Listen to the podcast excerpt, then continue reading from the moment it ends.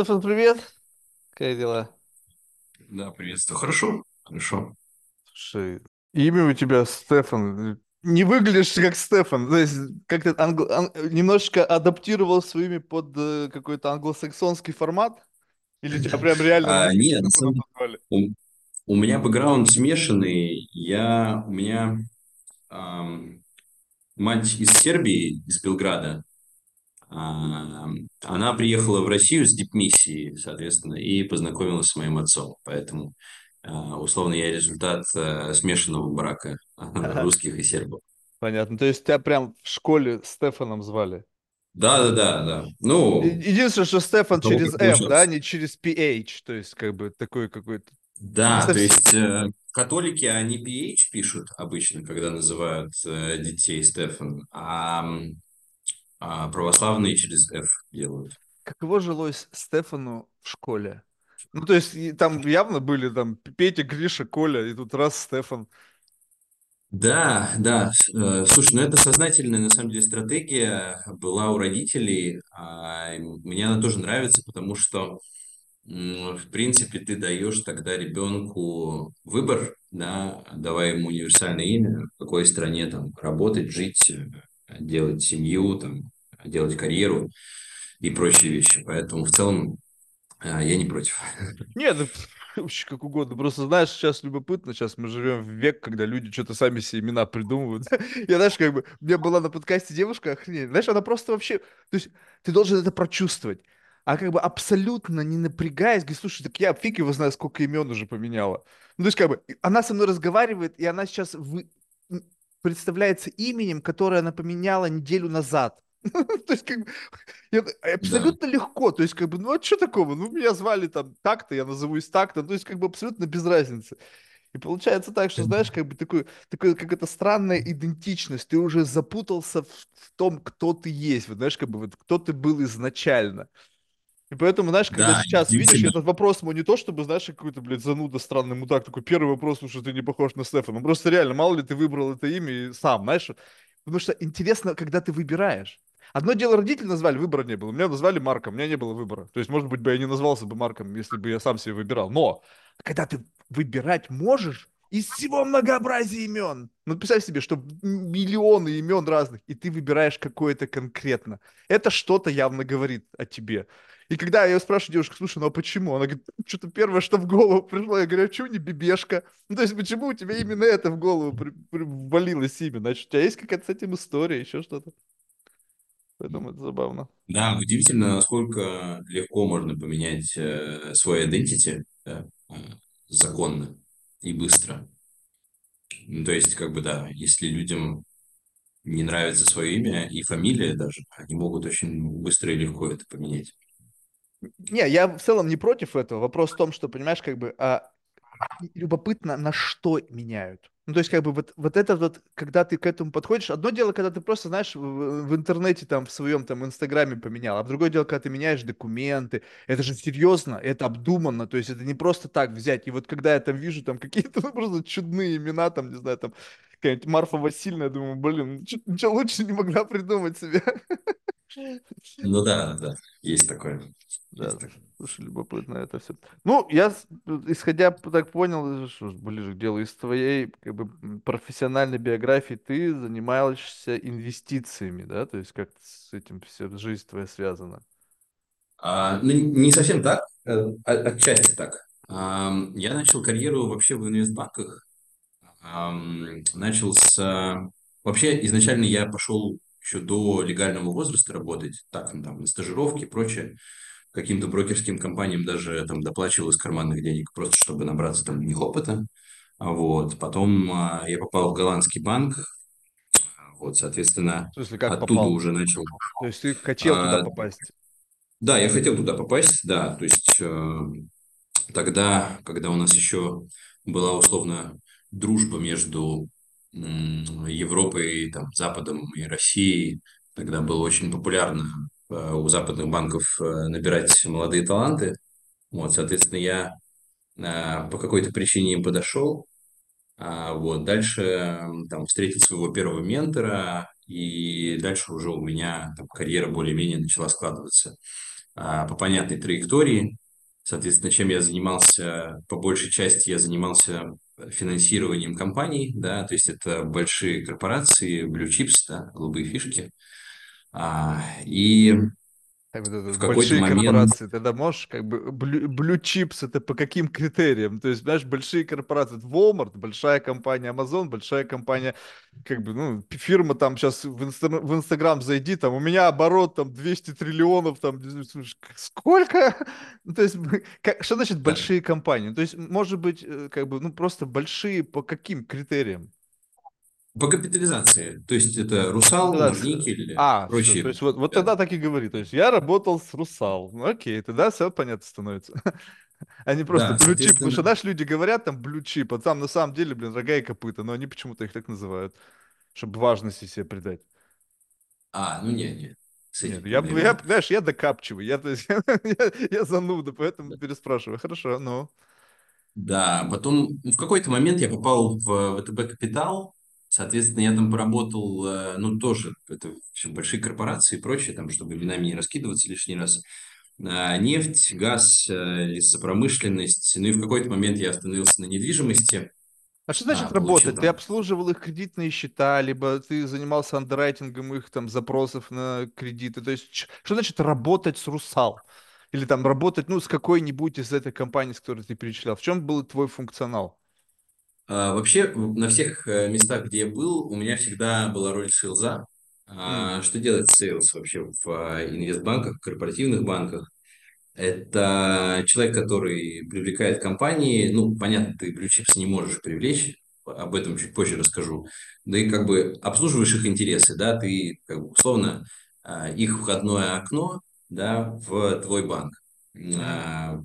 Вообще, применительно к моей работе, я большую часть занимался структурированием сделок, да, соответственно, что это в себя включает? То есть ты понимаешь, что компании нужно, какой у них проект, и ты как бы рисуешь структуру, по которой им, условно, легче всего и оптимальнее всего с точки зрения э, налогов, с точки зрения э, прибыли, с точки зрения кредитной нагрузки, как бы структурировать э, сделку финансирования. Да? У меня в основном были инвестиционные сделки, они, как правило, самые интересные. А, ну, потому что как бы есть несколько как бы категорий а, кредитов. Да? Есть оборотное кредитование, это просто когда компания берет а, и финансирует свою оборотную деятельность. А, Есть а, условно там рефинансирование, а есть инвестиции. Да? Инвестиции всегда интересны, потому что ты как бы а, являешься частью чего-то нового, какого-то нового проекта, То есть а, ну и в целом это проектное довольно... кредитование. Да, да, да. Ну, Соответственно, то, то есть, допустим, условно пример, да, там, Ну, Потому что инвестиции, моего если банк дает инвестиции, значит, он заинтересован в получении какого-то маржи, как, как, не, как соинвестор. Банк кредитует, то есть, в принципе, Конечно. получается, что это проектное финансирование, то есть как кредит на какой-то проект той или иной организации. Просто инвести- Да, инвестирование немножечко, мне кажется, другая история, да, то есть как бы не совсем... Инвестирование– это когда как бы деньги идут, и впоследствии ты получаешь профит от как бы роста этих инвестиций. А здесь ведь, наверное, фиксированный какой-то процент на возврат. А, Не совсем так. А, На самом деле, вот я вот дальше углубился в недвижимость, да, и э, объясню, почему это интересно. На самом деле, а, там бывают такие сделки, где ты участвуешь и как кредитор, и как акционер. Да, М, ну, то есть у нас было несколько таких сделок, где ты как бы с руки банка э, финансируешь а, допустим, стройку, да, а с другой руки, да, там с дочерней компании покупаешь доли этой же самой стройки, там, заходишь на 75% условно. И тогда это там, ну, очень интересно становится, да, и с точки зрения сотрудника, который работает внутри, и с точки зрения прибыли, которую получает банк, ну, в данном случае доходность на капитал, самая популярная метрика, мгм. вот, поэтому в целом, да, как бы я потом углубился в недвижимость. э, Меня, условно, много раз превышали э, с условием того, что я буду только на недвижимости работать. И в целом оказалось так, что недвижимость в России, а, как сектор, это самый интересный сектор. Объясню почему. Вот, допустим, у нас э, там, первая перестройка, да, когда была в 90-х, и, по сути, а, все сектора более-менее были сегментированы, поделились, там выделились крупные игроки, сразу стали лидеры, да, то бишь а, если мы возьмем нефть, мы знаем, кто это. Если мы возьмем металлы, мы тоже знаем, кто это. А с недвижимостью так не работает. Да? То есть, да, безусловно, есть лидеры, но, допустим, все равно до сих пор идет какая-то борьба за участки в Москве, в Подмосковье. До сих пор э, бывают новые компании создаются. Там, а, у топовой компании увольняется весь менеджмент, создает своего девелопера. Ну, то есть э, это рынок, который постоянно бурлит, и поэтому он очень интересен. И там самое большое количество нестандартных сделок, а, ну и поэтому как бы это, наверное, самое интересное, что есть в, на рынке финансирования, по сути. Да. То есть если бы был выбор работать э, в проектном финансировании, там, не знаю, нефтегаз и недвижимость, то выбор определенно падает на недвижимость. Не, ну же а, попроще, да? своей как бы, ну, более-менее четкий и понятный как бы процесс, как из денег сделать другие деньги. Все-таки не завод построить или месторождение открыть где-нибудь там в Ханты-Мансийске, да? Если ты строишь какой-то там новый объект недвижимости в центре Москвы, то с некой долей вероятности ты можешь понимать. Как... Слушай, ну вот одно не могу понять. Откуда в Москве такие цены? Ну, то есть я не жил, не живу в Москве уже, э, в России уже давно, ну, то есть хер, но как-то недавно Значит, э, что-то мы разговаривали, я говорю, вот какие козьи цены, там тут недавно квартиру с 200 миллионов долларов, там Манхэттен, туда-сюда. Я говорю, слушай, так и что-то мы заговорили про Э, про недвижимость в целом по миру, с этими там всякими там всякими релокациями туда-сюда.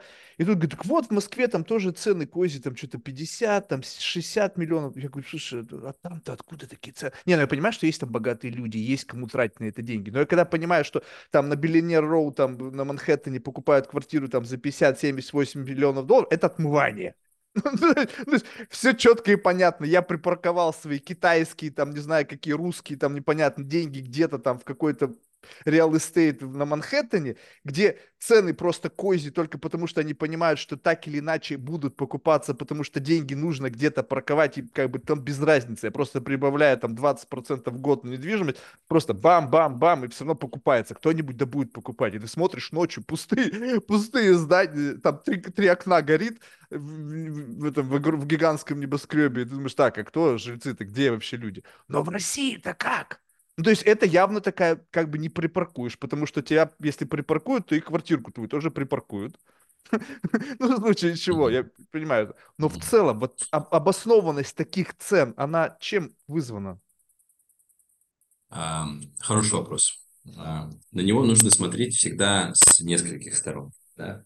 Наверное, стоит начать с первого тезиса. Угу. Вообще все рынки, они по недвижимости, они не взаимосвязаны между собой нельзя сравнивать рынок Москвы с э, Нью-Йорком. Да? Они Конечно, разные, они двигаются в разных э, Нет, ну цены очень похожи некоторые, понимаешь? Я тебе про... я сравнивать можно по ценам. Цены похожи. А дальше, если мы идем в категории, да, у каждого рынка есть своя категория, да, то есть э, в Нью-Йорке есть там условно склады, бизнес-центры, жилье, в Москве есть склады, бизнес-центры, жилье. Да, то есть, допустим, если мы сравниваем а, бизнес-центры в Нью-Йорке и в Москве, бизнес-центры в Москве сейчас себя чувствуют гораздо лучше. У нас э, вакансия, чтобы ты понимал, около 8% по Москве. Ну, то есть 8% свободных площадей в А-классе, а, и, и людям не хватает. Ну, то есть мне постоянно звонят знакомые и говорят, ну вот у нас новая проектная команда есть, нам некуда их сажать. Да? В Нью-Йорке эти помещения пустуют, потому что после а, пандемии а все пришли к осмыслению, что как бы столько площадей не нужно и вообще удобно дома сидеть. Вот. А у нас всех погнали обратно с удаленки э, в бизнес-центры, и поэтому сидеть уже и негде. Вот. А если говорить про жилье, наверное, жилье самая интересная тема, по крайней мере для меня. А почему такая большая цена? И почему она, наверное, я добавлю от себя, не будет падать даже в ближайшее время? А, тут все просто. Тут цену закладываются несколько э, как бы вводных. Да. Первое – это себестоимость. Себестоимость, она, как мы видели, там, с 20 по 23 год э, безудержно росла, наверное, по 22 В целом это за счет пандемии, за счет первой спирали инфляции и прочее. Ну, то есть мы в целом очень много, как э, весь мир, денег напечатали, да, а эти деньги создали инфляцию, эта инфляция перешла в а, товарную инфляцию, и, по сути, все стройматериалы стали жутко дрожать. А дальше у нас были цепочки поставок, да, сначала из-за пандемии, потом из-за спецоперации. Это все как бы добавляется в стоимость, да. Цепочки и поставок, вот, они что были основными поставщиками э, сырья для постройки этих домов? Цемент, я знаю, что в России куча там цементных там миллиардеров, которые там заводы по всему СНГ. Что, ну, то есть, если это не э, поставки из-за рубежа, то что пострадал-то? Да, это правильно. 95% вообще строительный рынок России, он уникален. Почему? Потому что 95% э, вообще импорта, оно ну, осуществляется за счет локальных игроков.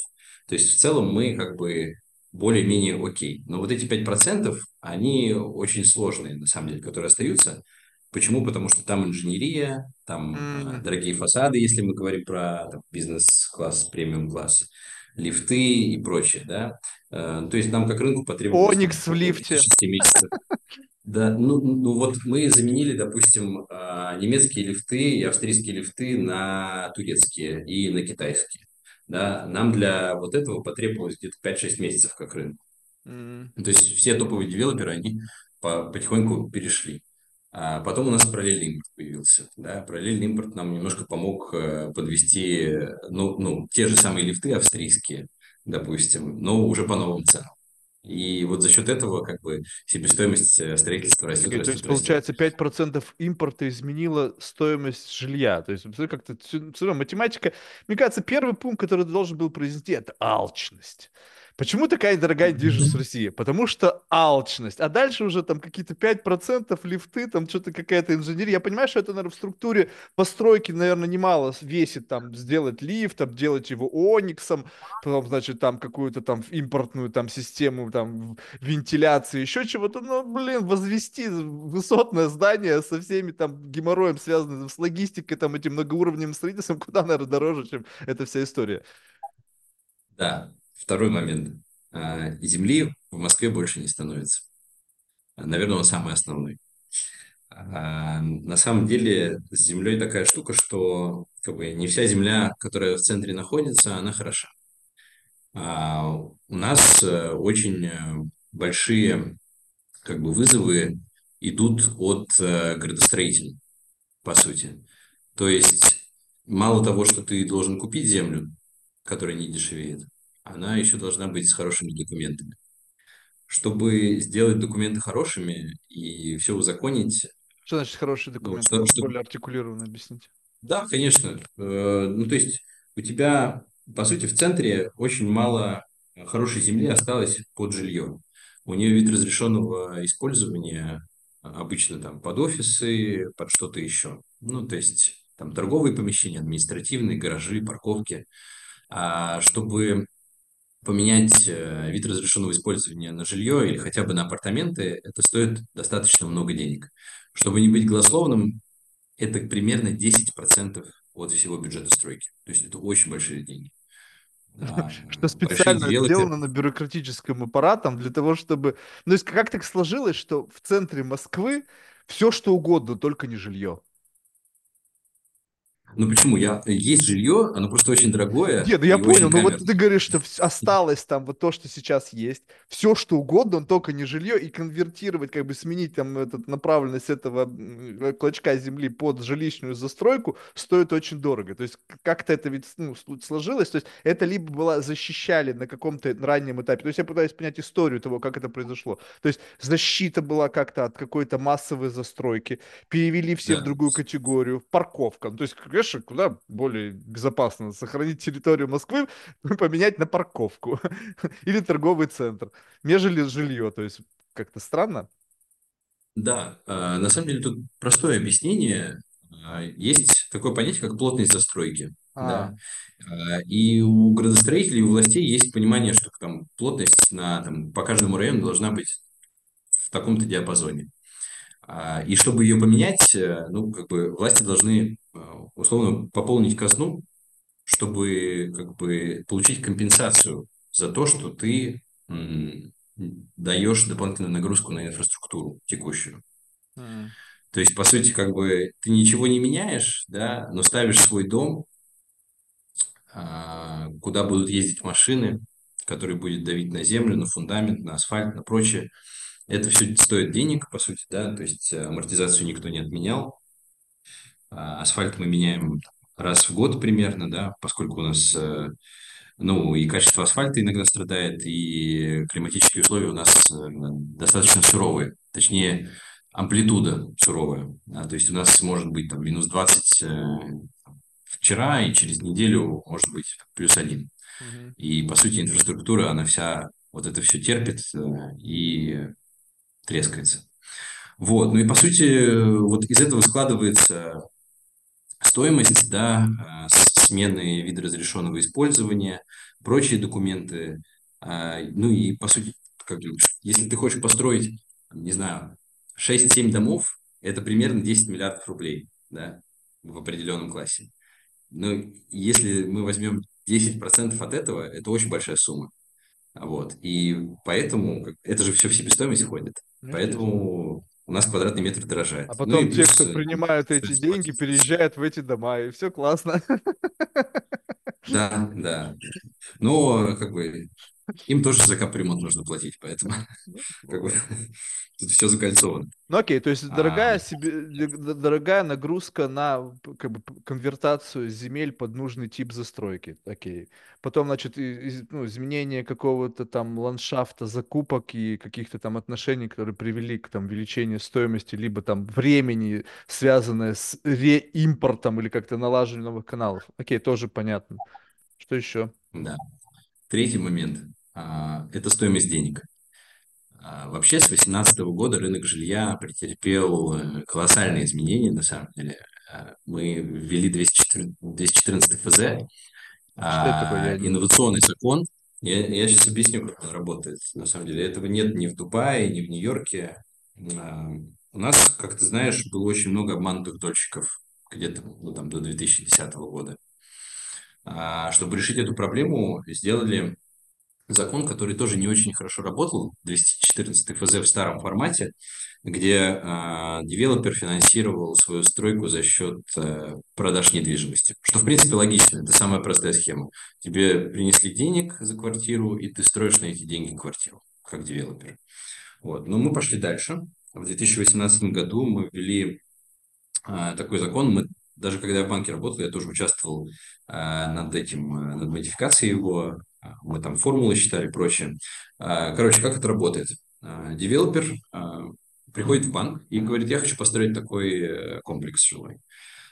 Соответственно, банк ему выдает денег, и когда клиент, как физическое лицо, покупает у этого девелопера квартиру, он заносит эти деньги в банк, а не девелоперу. Девелопер строит на заемные средства, а его средства, которые, которыми ему платят за квартиры, а, находятся залоченными в банке на escrow, на escrow счете специально. Вот. И, соответственно, этот escrow счет раскрывается только тогда, когда здание введено в эксплуатацию. Вот. Очень удобная фишка, которая позволяет э, девелоперу, точнее, мотивирует его, наверное, закончить э, проект в сроки и получить уже потом свои деньги. И банку вот, ну, выгодно, соответственно... да, денежки на эскуру, сколько они там да. от начала строительства до конца лежат. Уже даже ну, получается, что есть четкое понимание, если есть какой-то план строительства, да, то есть с момента помещения денег на этот escrow и к моменту сдачи там сразу же есть какой-то таймлайн. То есть, условно, ребята, хей, у нас два года будет деньги, давайте их крутить, давайте сдавать в кредит и так далее. То есть кто был, кому этот закон был на руку? Это банкам? было на руку. Это было на руку и банкам, и а, физикам, потому что после того, а, ну, то есть физиков физики... использовали как, э, как бы э, терпил, сказали, смотрите, сколько обманутых вкладчиков, давайте мы за этот закон занесем, мы только ради них стараемся, наших дорогих вкладчиков, и тем самым продавили этот закон на уровне, там, не знаю, законодательного собрания, да, и в конечном итоге банки в шоколаде.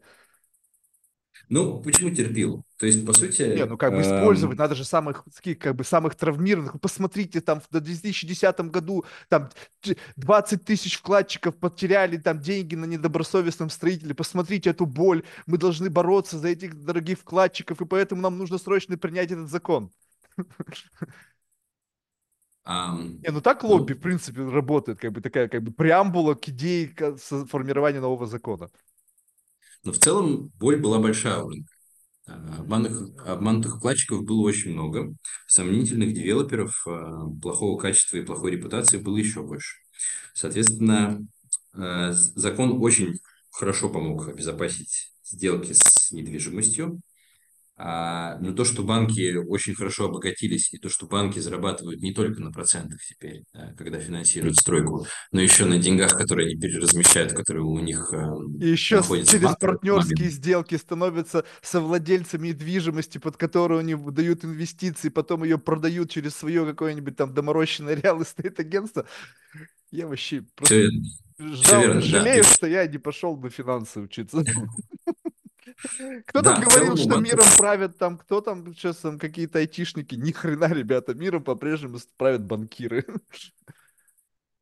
А, да, но просто не стоит забывать, что на самом деле у тех же банков очень большое лобби, и в целом уровень компетентности банков позволяет им разрабатывать или участвовать в разработке тех или иных э, законопроектов.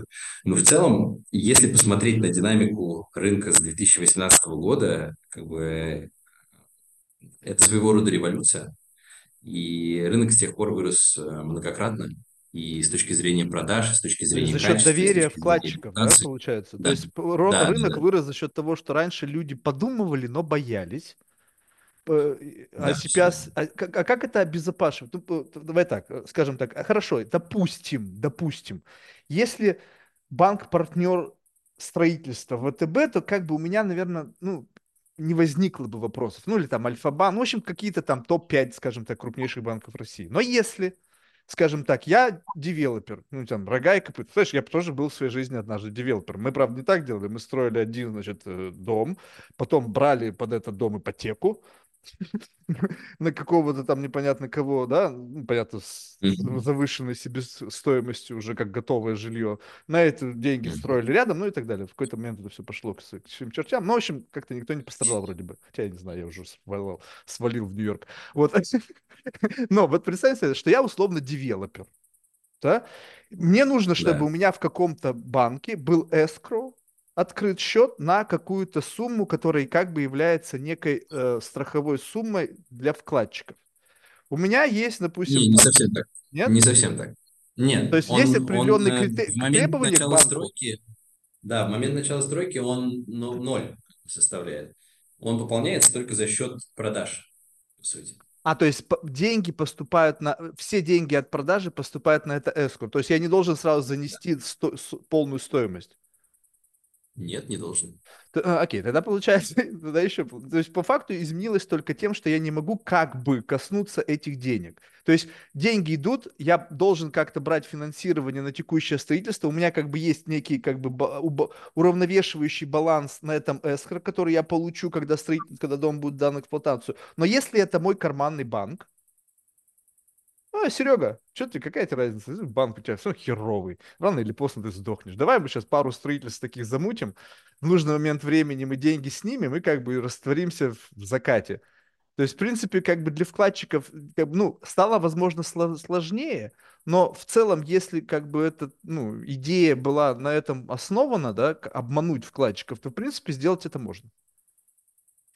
А, ну, тут, наверное, стоит сказать, что не все банки могут финансировать по 214 ФЗ.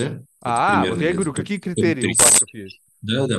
Там примерно топ-30, но их будут расширять обязательно по мере того, как рынок будет расти. То есть они уже вот. об этом подумали, что такая схема может работать, поэтому выбрали только тем, кому есть что терять с точки репутации, доли рынка и, в общем...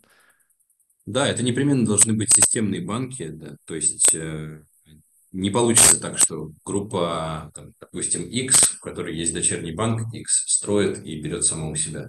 Ну, то есть, если мы вспомним кейс про Московское кольцо, наверное, ты не слышал, в 2015 году несколько банков слегло, потому что финансировало условно свою, свою же стройку. Да, то есть там условно было пять банков, да, которые выдавали кредиты аффилированным лицам, а, и, соответственно, эти деньги шли на стройку разных проектов, которые, ну, наверное, никто не проверял, либо проверял одним глазом.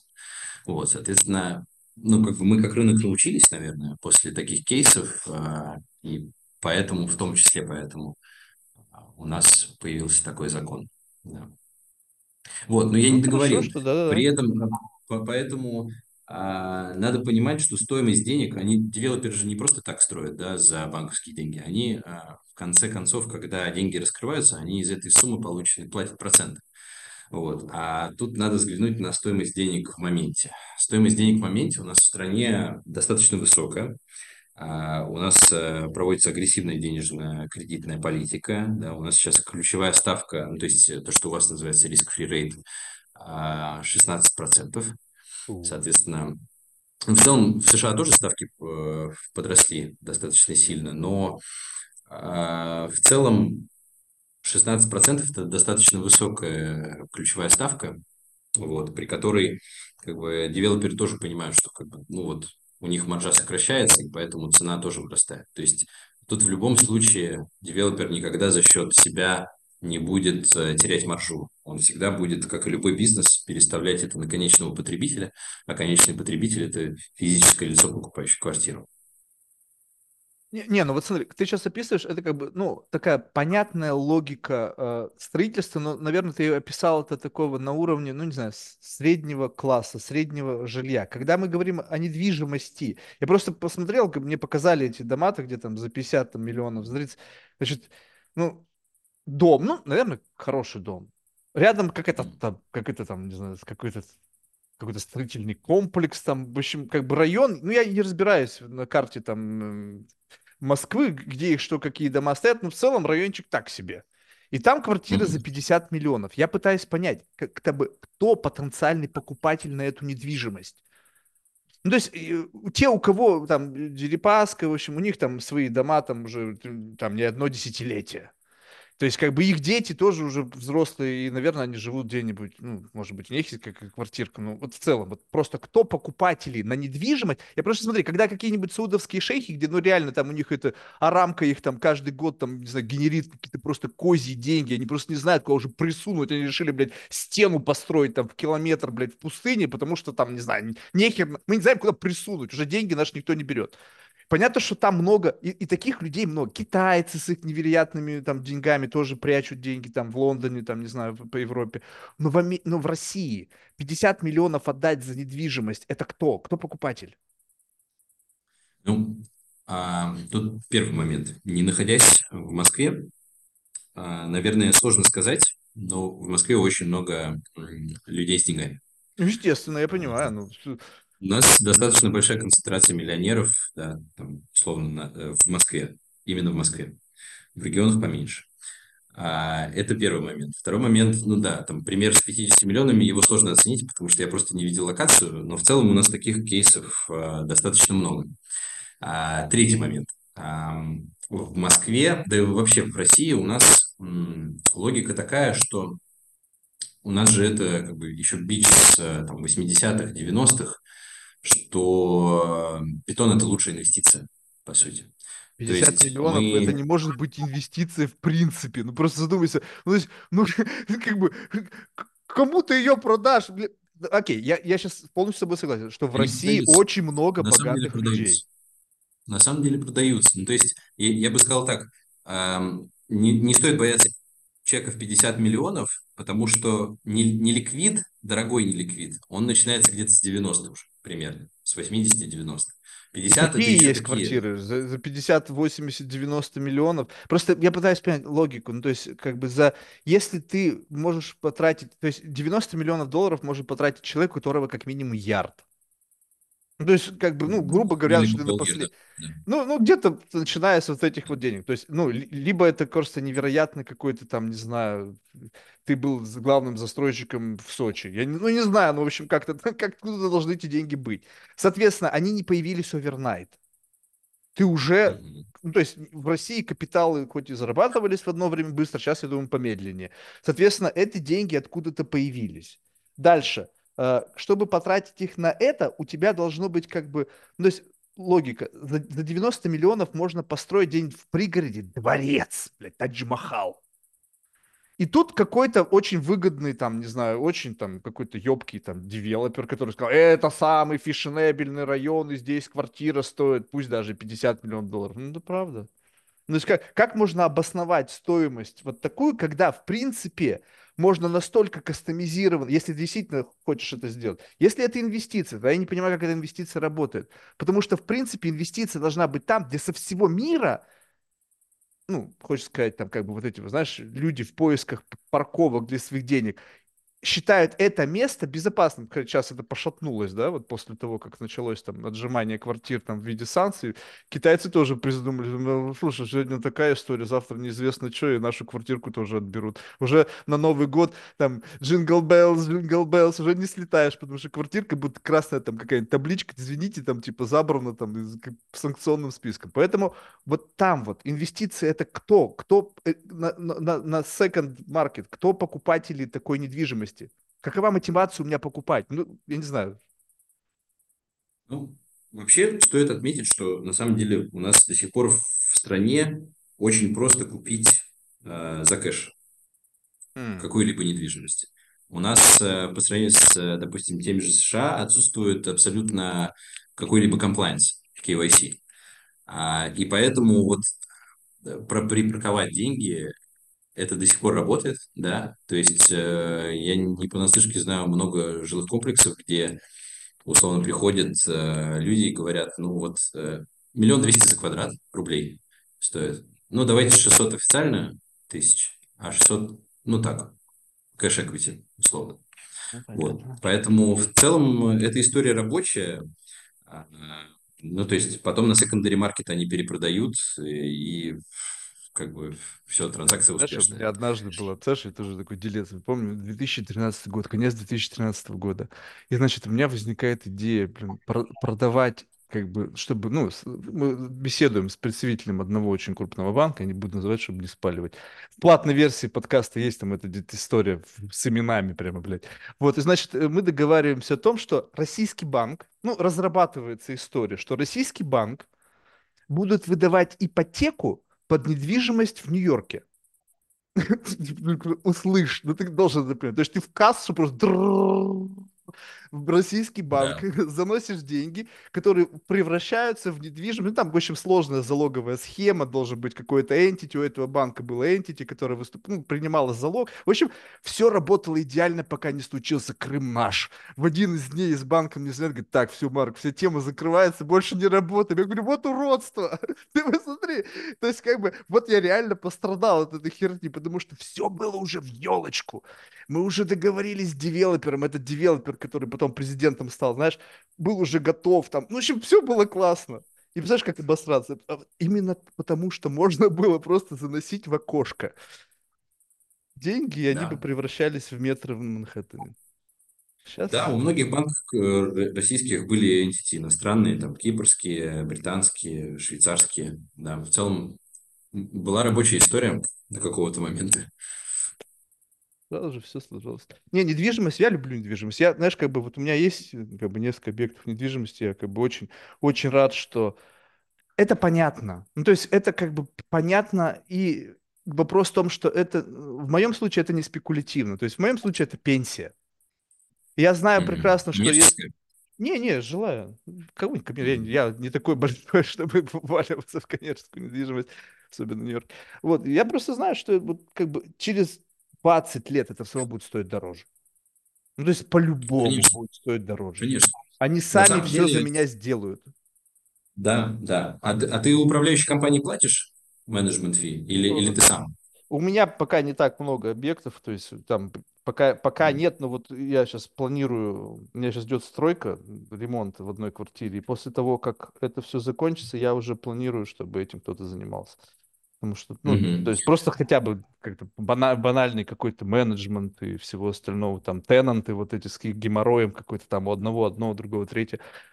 А так, в принципе, нет, пока нет, пока это все просто решается командой из... Mm-hmm. Ну, это правильное, правильное намерение, на самом деле. Ну, и вообще, вот возвращаясь к привлекательности недвижимости как э, к инвестиции, э, вот все всегда сравнивают почему-то акции, депозиты, облигации и недвижимость.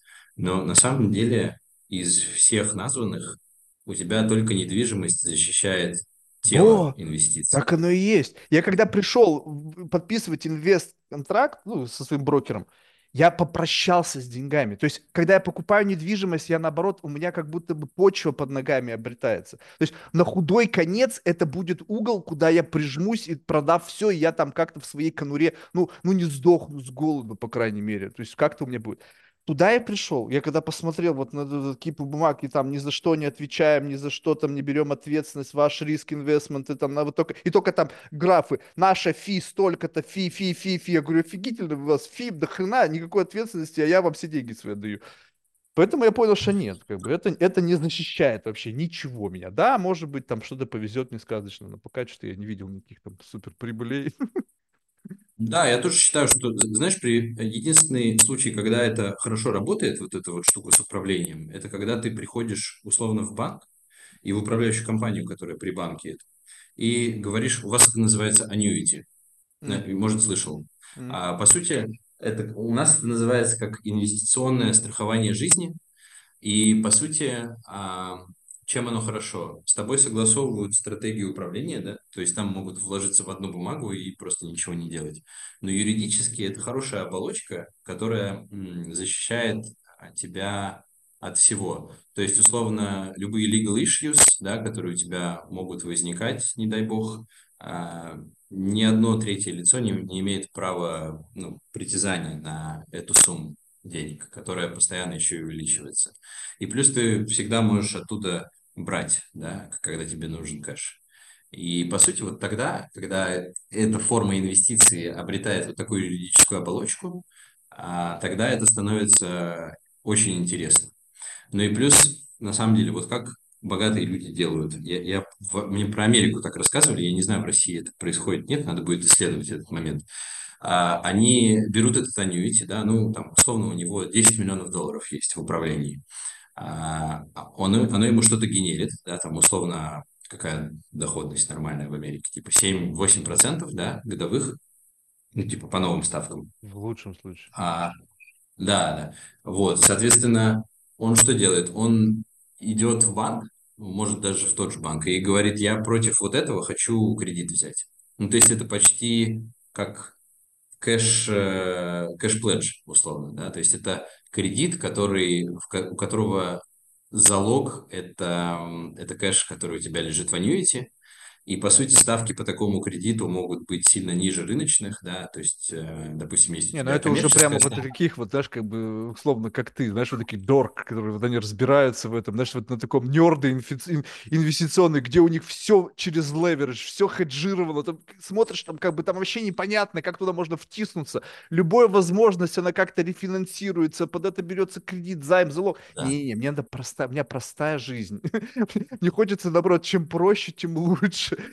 чем это Да, на самом деле, просто понимаешь, недвижка, она не живет без, без левериджа. То есть леверидж, если ты в недвижке хочешь расти, это леверидж твой лучший друг, по сути. Ну, не, ну я, понимаешь, вот, я, я понимаю, что да, так, но у меня принцип такой, я, знаешь, я глупость, ну, такие, именно потому я, видимо, и как бы глупый, нич, знаешь, ничтожество такое. Я не люблю кредиты. Я понимаю, что это самый эффективный инструмент быстрого роста, не знаю, там, какого-то стремительного развития и так далее. Но я как бы не хочу иметь как бы бремя финансовых обязательств. Вот даже сейчас, вот у меня идет ремонт квартиры, мне такой счет выкатили, плюс еще эта инфляция, знаешь, там, блин, была одна смета, сейчас другая, как бы хорошо, мы там подписали один соглашение. И когда ремонт не выкатили 2,5 миллиона, я такой думаю, нифига себе, ребята, вы хорошие деньги зарабатываете на ремонте. То есть я должен сейчас жить еще где-то полтора-два года, я же живу в Лонг-Айленде, блин, потому что там они ремонт делают. Вот. И я подумал, думаю, блин, как бы у меня были эти деньги, я думаю, как бы можно же было взять, как бы, ну, заложить одну из квартир, взять ипотеку, ну, как-то, в общем, залог под недвижимость какую-нибудь выгодную форму. Mm-hmm. И взять именно столько, сколько надо было, да, что, чтобы как бы не все деньги выкладывать в ремонт. И эти было бы легко, там, арендная плата, она покрывала бы легко бы ипотечный платеж, чтобы как бы, все было бы в елочку. Я потом подумал, а нафиг мне это надо? Ну, есть, да, я сейчас, как бы, грубо говоря, обнулился кэшем, да, у меня, ну, как бы, можно вывернуть карманы, блин, ну, сейчас Новый год, новые деньги, но, тем не менее, но зато я, знаешь, как бы, никому ничего не должен. Все заплачено, никаких обязательств, неизвестно, что завтра будет. И все, и все хорошо. не знаю, это, знаешь, для тех, кто реально очень хорошо понимает в этом, очень хорошо разбирается, желательно не употребляет наркотики и не пьет. В моем случае, знаешь, лучше, как точно. бы, чем проще, тем как бы, главное, чтобы я понимал. То, что тебе это понятно, в силу того, что ты вовлечен в эту историю, ты как бы можешь легко этим э, как бы жонглировать, это другая история. Когда мне начинают какие-то такие вещи рассказывать, я говорю, а, и все, я за- залип. Я говорю, так, ребята, все понятно, как бы я понял, что вы где-то на этом стопудово заработаете.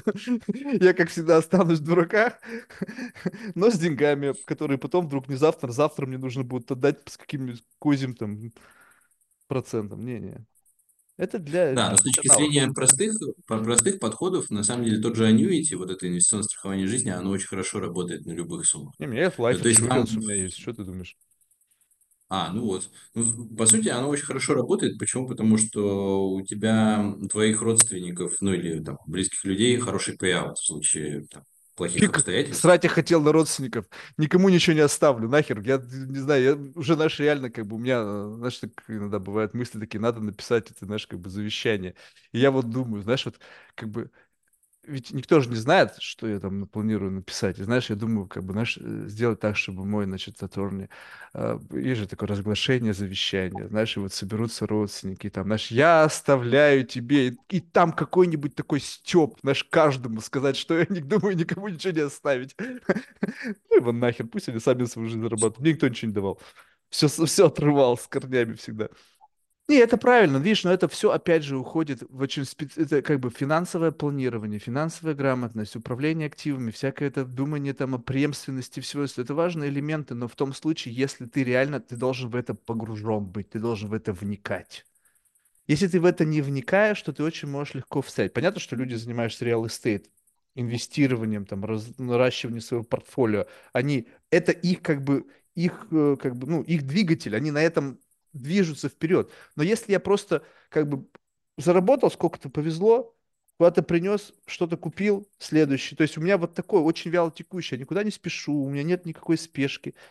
А когда действительно ты хочешь как-то быстро, не знаю, там, сформировать какой-то портфель из инвестиций, потом, не знаю, что с ними делать, там, сдавать в аренду, либо там еще что-то, ну, это отдельная история. Это, это говорит уже о тех людях, которых, наверное, уже есть что-то, и они там диверсифицируют свои там помидорные деньги, знаешь, там, абаканские помидоры, три вагона продал, как диверсифицировать? Такой немножечко культурной апроприации. Есть, ну вот сейчас, вот кто основные, помимо э, компаний, у которых есть большой cash flow, и они пытаются тоже его куда-то там реинвестировать, кто является основными, э, ну, как бы интересантами рынка инвестиций? А, ну, на самом деле у нас большой очень э, э, сегмент HNY, да, то есть это отдельные там богатые люди, которые инвестируют. А это тоже они условно богатые на чем значит, богатые? То есть кто сейчас, кто сейчас богат Есть три, есть условно три категории, да, то есть у нас есть топ-менеджмент, да, у которых просто э, большие бонусы, большие зарплаты. А в целом есть те владельцы, которые, у которых там средний и малый бизнес, да, какой-то отвлеченный, там, реальный оффлайн. А, вот. Ну и в целом э, третий– это там, уже люди, которые чуть ближе к власти, То есть а, блог, которые тоже, все, возможно, что они там все покупают квартиры там в, не знаю, там в Москва-Сити. Ну, то есть блогеры как класс состоятельных людей, это реальный класс, либо это история для буратинок? Я, знаешь, как я, а, я вообще женат, и у меня жена тоже влогер. И из-за этого обстоятельства я кучу таких людей видел, и могу тебе сказать, что тут, как и с любой другой категорией а, людей, граждан, типа ну, 10% зарабатывает очень много. Ну, Очень много это топ-10. сколько? Ну, то есть, как бы ты видел их налоговые декларации, они являются там, не знаю, держателями а, там, банковских счетов в вашем банке. То есть, откуда мы знаем, что у них есть эти деньги? То, что там каких-то там трех человек там за неуплату, там у кого-то там какой там миллиард неуплаты по налогам. Ну, Да, это было весело, кстати. Ну да, на, на самом деле а, это все очень легко проверяется и считается. Да, у нас в целом все, все базы э, по юрлицам открыты. Если ты понимаешь, какое юрлицо продает тот или иной там, тренинг, неважно, запуск, марафон, как это что можно сейчас прям называть, посмотреть, это настолько, настолько прозрачно. Ну, при- примерно, да, в платных версиях там более-менее все видно, да. А, потом можно косвенно понять, да, там посмотреть, сколько человек берет и сколько там на человека под- ну, подписалось в закрытую группу людей. Как. Ну, то есть при большом желании все видно. Тут на самом деле большие деньги очень сложно скрыть, э, вот, Вот именно что. поэтому, Большие деньги очень сложно скрыть, это раз. И во-вторых, большие деньги преображают человека. да, все верно. Но когда ты Я видишь, не что это, это преображение демонстрируется через ламбу из телку с какими-то сиськами, то я думаю, так, подожди, что-то, блядь, из тебя деньги человека не сделали. Значит, либо у тебя денег нету, либо они такие большие, что ты единственное, что в состоянии смог показать, это арендованную ламбу, блин. Некоторые даже забыли удалить с плашки, там, рентал-центр, там, Абу-Даби, блин. Ну, тут э, два момента, да. Тут некоторые действительно пытаются продать мечту, да, не имея эту мечту в кармане.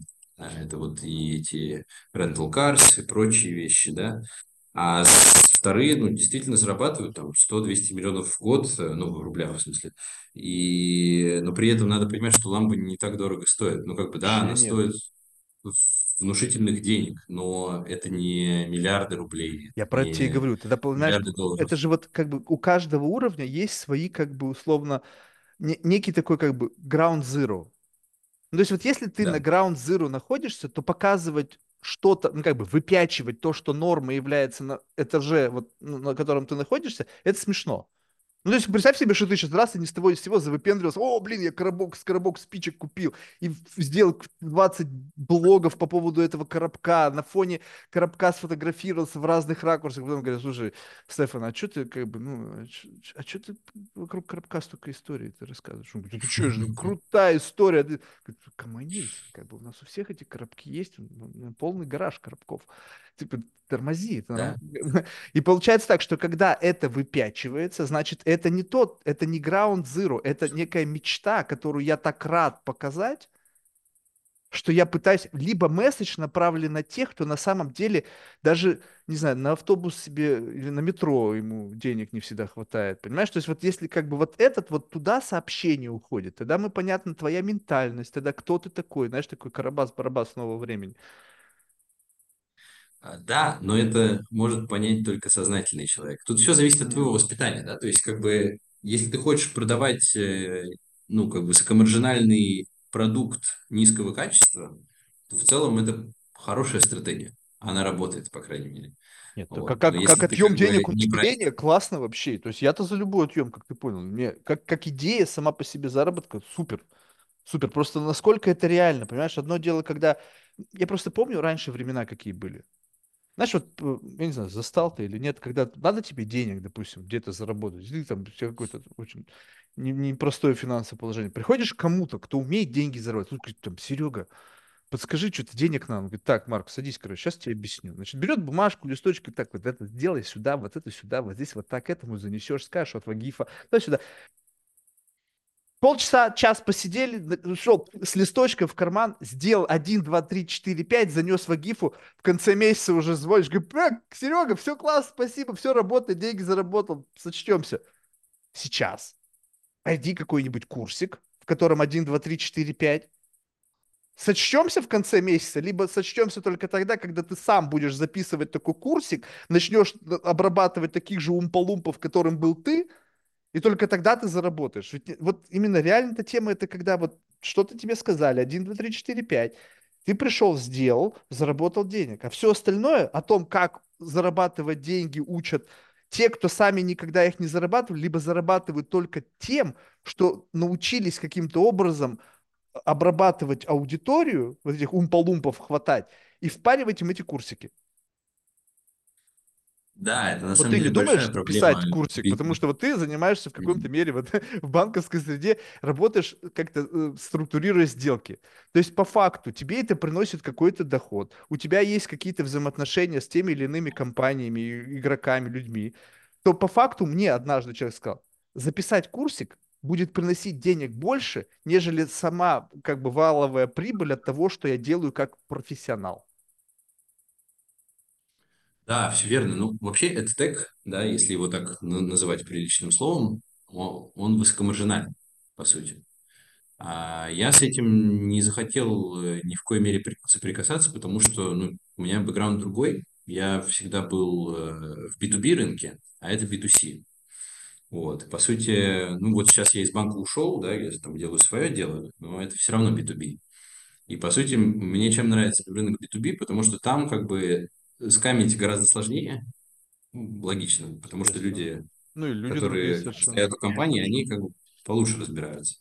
Вот. Ну и в целом интереснее, потому что ты ну, как бы делишь с э, более компетентными людьми, у тебя больше шансов на там, какое-то дальнейшее развитие. А что касается вот этого эдтека, да, как бы, ну, мы видим сейчас, да, что, я не знаю, в курсе ты или нет, там, э, разные уголовные дела на разных там не, ну людей это заводят, понятно. Ну которые... это, ну, это да, просто, не, да, это опять же невежественность. На самом деле, если бы они просто не да, подумали о том, что делали, ну, как бы, знаешь. да, все верно. Но я к тому, что эту отрасль, ее придется регулировать в какой-то момент, и она абсолютно точно, ну, там, какому-то воздействию, ну, как, будет какое-то воздействие с точки зрения там закона и каких-то правил. Знаешь, всего. просто, знаешь, что любопытно, что, значит, и у меня недавно был на подкасте чувак, он занимается, ну, как, есть такая, как бы, знаешь, вот в банке там э, есть там э, отдел безопасности, знаешь, там, там бывший, там, не знаю, там, э, полицейский уважаемый, либо там кто-то еще, там, ф- если хороший отдел безопасности, например, ФСБшник бывший, или там что-то там из, из ФСО, ну, в общем, неважно. И тут по- чувак, у него компания какая-то там по безопасности, и он помогает вот этим блогерам, инфо-цыганам защищаться от а, как же там было сказано, складчин и э, пиратство. Ну, то есть получается, что, знаешь, голь на выдумку хитра. Когда курсик очень дорого стоит, там у тебя там, да, мы, значит, скидываемся там с миру по нитке голубу рубаха, и, значит, покупаем этот курс, один там проходит, потом скринит и всем распространяет. И, как бы, за, вот, и они занимаются безопасностью. И получается, что вот эти инфо-цыгане, которые, то есть вообще не грех забрать деньги у того, кто их забирает. Ну, то есть, как бы, какая-то такая знаешь, простая воровская истина. То есть, тебя, никто никогда не призовет к ответу за то, что ты украл украденное. То есть, как бы, знаешь, ну, если там каким-то таким, знаешь, воровским понятием. То, соответственно, они уже заныли, что, как бы, грубо говоря, обманывая, вот продавая какую-то там мохнатое золото, там, э, их кто-то начал тоже обрабатывать, я думаю, сейчас сам рынок урегулируется, как бы, знаешь, вот это же всегда происходит какой-то, знаешь, такой самобаланс внутренний вот этого рынка, когда просто в какой-то момент люди начнут понимать, типа, какого фига, за что мы платим? Давайте как бы соберемся действительно с гор, с, ну, по чуть-чуть и купим этот курсик, только непонятно вообще, зачем он нужен изначально на first place. Но появились уже такие защитники. Я говорю, а как вы защищаете? Я говорю, как там у вас там ребята на подхвате, там, знаешь, там, на геликах с бородами черными приезжают? Да нет, говорит, у нас все законно. Как, в смысле, как законно? Ну, то есть, как бы там какой-то, даже не задумываются то, что, как бы, есть какие-то IP-права можно сделать. Я говорю, а зачем тогда ты нужен, если у человека правильный дисклеймер на продажу курса, где он четко обозначает, что это авторское право и все остальное, хотя половина этих идей, они сворованы из книг, бесплатно взяты, блин, ни одного там дисклеймера нету. То есть, если это все гладко, почему ты, почему ты, почему люди не идут в юридическую компанию, которая защищает интересы как бы не, не, не, ну, неправильного использования авторских прав? Зачем ты нужен? Ты что, адвокат, еще кто-то? И тут сразу же понимаешь, что вот эти все инфо-цыгане, они настолько невежественные и неграмотные, Именно поэтому они сейчас один из них там или несколько сидят в СИЗО. Именно поэтому у них не уплачены налоги, когда они типа, блин, по упрощенке, а на самом деле уже у них там доходы в 20 раз больше. Ребята, ну с кем вы имеете дело? Это дебилы которым просто чудом повезло столько заработать. Сейчас быстренько всех причешут, финансовая грамотность у всех поднимется, потому что люди не готовы управлять такими деньгами, они не знают как. Ну да, тут одно дело заработать, другое дело сохранить. Но это у нас в банке, мы так говорили, подумали на полчаса вперед. Ну, в целом это и есть такая история. Знаешь, это же вот а, непроизвольная истина возникла. Знаешь, вот как бы, что такое успех? Почему-то раньше успех это был всегда, ну как бы вот депиктинг, вот такая фотография успеха, это кто-то на Эвересте с флагом. Ну, в головах так вот чувствуется, что успех это всегда человек на вершине. Разговаривая с одним из чуваком, Василий Певцов, он один из 25 людей в мире, кто посетил все 14 восьмитысячников. То есть, понимаешь, что это такое? Он без кислорода, mm-hmm. то есть такой суперхьюман. То есть, реально там, mm-hmm. мужик-мужик. И, значит, я ему говорю, слушай, ну как там на Эвересте? Он говорит, так слушай, Марк, еще ж спуститься надо. Так вот успех – это подняться и безопасно спуститься. Да. Вот это в safe heaven. Вот где-то Это там точно. уже, где тебе комфортно, Швейцария, там, Майами, не знаю, там, хочется сказать Дубай, но это бред собачий точно. Вот, ну вот где-то там, где ты свою империю как-то грамотно, ну, вышел из нее, денежки правильно положил, и дальше живешь, получаешь удовольствие от жизни. Да, да, все в целом так. Ну, не, ну ты, ты сейчас, у тебя какая стратегия на ближайшие там пять-десять лет? То есть у тебя свой бизнес, сколько, ну, что ты делаешь? А, да, я, я раньше руководил э, направлением недвижимости в Совкомбанке, а сейчас я открыл свое консалтинговое агентство. А, соответственно, мы консалтим застройщиков э, среднего и малого бизнеса, которым нужно получить проектное финансирование в банке. Ну, учитывая, что я знаю все банки, в целом это не такая сложная задача. Вот. Но мы не просто как бы там пересылкой занимаемся, мы упаковываем там проекты, мы их анализируем, А, все понял. Раньше, знаешь, такие были? Это типа за 10% я дам- пол- получишь кредит полторашку. Это, знаешь, в году, мне кажется, в каком было? Ну, В 2006 они неплохо зарабатывали. Они такие пор помогали есть документы они привести в порядок, значит, как-то там все сделать, чтобы грамотно, чтобы там, ну, у них там был, их там, мой знакомый там по институту там работает в отделе андеррайтинга, там, не знаю, там, либо в отделе проверки, там, не знаю, и за счет того, что мы договариваемся, они там закрывают глаза, и, в общем, все работает. То есть в чем, в чем как бы э, консалтинг с вашей стороны заключается? То есть просто люди, которые строят дома, по-прежнему не научились делать все правильно, и им нужен Да, адвайс, да, достаточно много таких на самом деле. А, то есть в целом целевой клиент– это компания, которая а, неплохо умеет строить, а, неплохо умеет договариваться с властями, а, но у нее проседает там ин- инвестиционная составляющая, именно анализ инвестиций, новых участков, их подбор, структурирование кредитной документации, переговоры с банками и прочее. Ну, то есть мы берем, постараемся брать большую часть на себя, да, правильно это упаковываем. Ну и поскольку мы не последние люди для банков, да, нас уже знают по предыдущим проектам, к нам относятся более благосклонно и понимают, что мы как бы достаточно reputable. Слушай, Вот. ну а как А это как работает? Вот работали... смотри, вот, э, то есть Ага. получается, что вы э, нанять вас как на некий аутсорсинг, это дешевле, чем иметь подобный отдел внутри компании? Да, мы стараемся сделать так, чтобы это было дешевле. Это зависит от размеров компании, на самом деле. Вот, допустим, возьмем один продукт, да. У нас есть продукт, э, называется корпоративные финансы по подписке. Что это значит? Это значит, что ты компания, и тебе нужно три аналитика. Мгм. А я к тебе прихожу и говорю, а, я могу тебе дать э, там, одного или двух аналитиков, но там по цене там, чуть ниже рынка. И получается, что я для тебя все то же самое буду делать, да, мы там подпишем NDA, все правильно сделаем, а, у меня ребята будут э, делать для тебя финансовые модели, анализировать новые проекты и прочее, да. Но момент, ты, когда нанимаешь сотрудника, ты платишь ему зарплату и платишь за него налоги государству. А когда ты платишь в агентство, ты платишь просто фиксированную подписку в месяц, и еще НДС можешь обратно возместить. И то есть, понятно. получается, вот тебе это прибыль. даже с точки зрения налогов очень выгодно. А, И с точки зрения а, ну, компетентности тоже выгодно, потому Ну что ты и не иска тратишь за харассмент не получишь. Да, это у вас популярная тема. У нас еще можно. То есть можно вас харасить, нанять и еще просто там какими-нибудь нелестными словами вас называть. Ну, у нас харасит пока что еще, да, Слушай, ну расскажи мне, вот, э, вот расскажи мне о настоящих бизнесменах, о работе с настоящими бизнесменами. Знаешь, настоящий. То есть я тебе у меня есть некий bias. То есть я восхищаюсь дико IT-предпринимателями. Ну, то есть они реально много сделали интересно. Даже сейчас сам факт того, что мы с тобой общаем через Zoom, это спасибо IT-предпринимателям. Но как будто бы это, как бы, знаешь, бизнес в какой-то как бы, несмотря на то, что там тоже есть дикая конкуренция, есть какие-то войны, но они все такие, знаешь, как бы виртуальные. И есть люди, которые занимаются, там, не знаю, углем, либо там, не знаю, нефтяным бизнесом, не знаю, стро- строители. Ой, я обожаю строителей. Ну, то есть у меня вот мой. Как бы хотелось бы сказать, что назвать этого человека другом, хотя, конечно, это слишком сильное будет высказывание. Мой знакомый, он всю жизнь строит. У него там дома на Манхэттене, там real estate, в общем, серьезный мужик, и он строитель.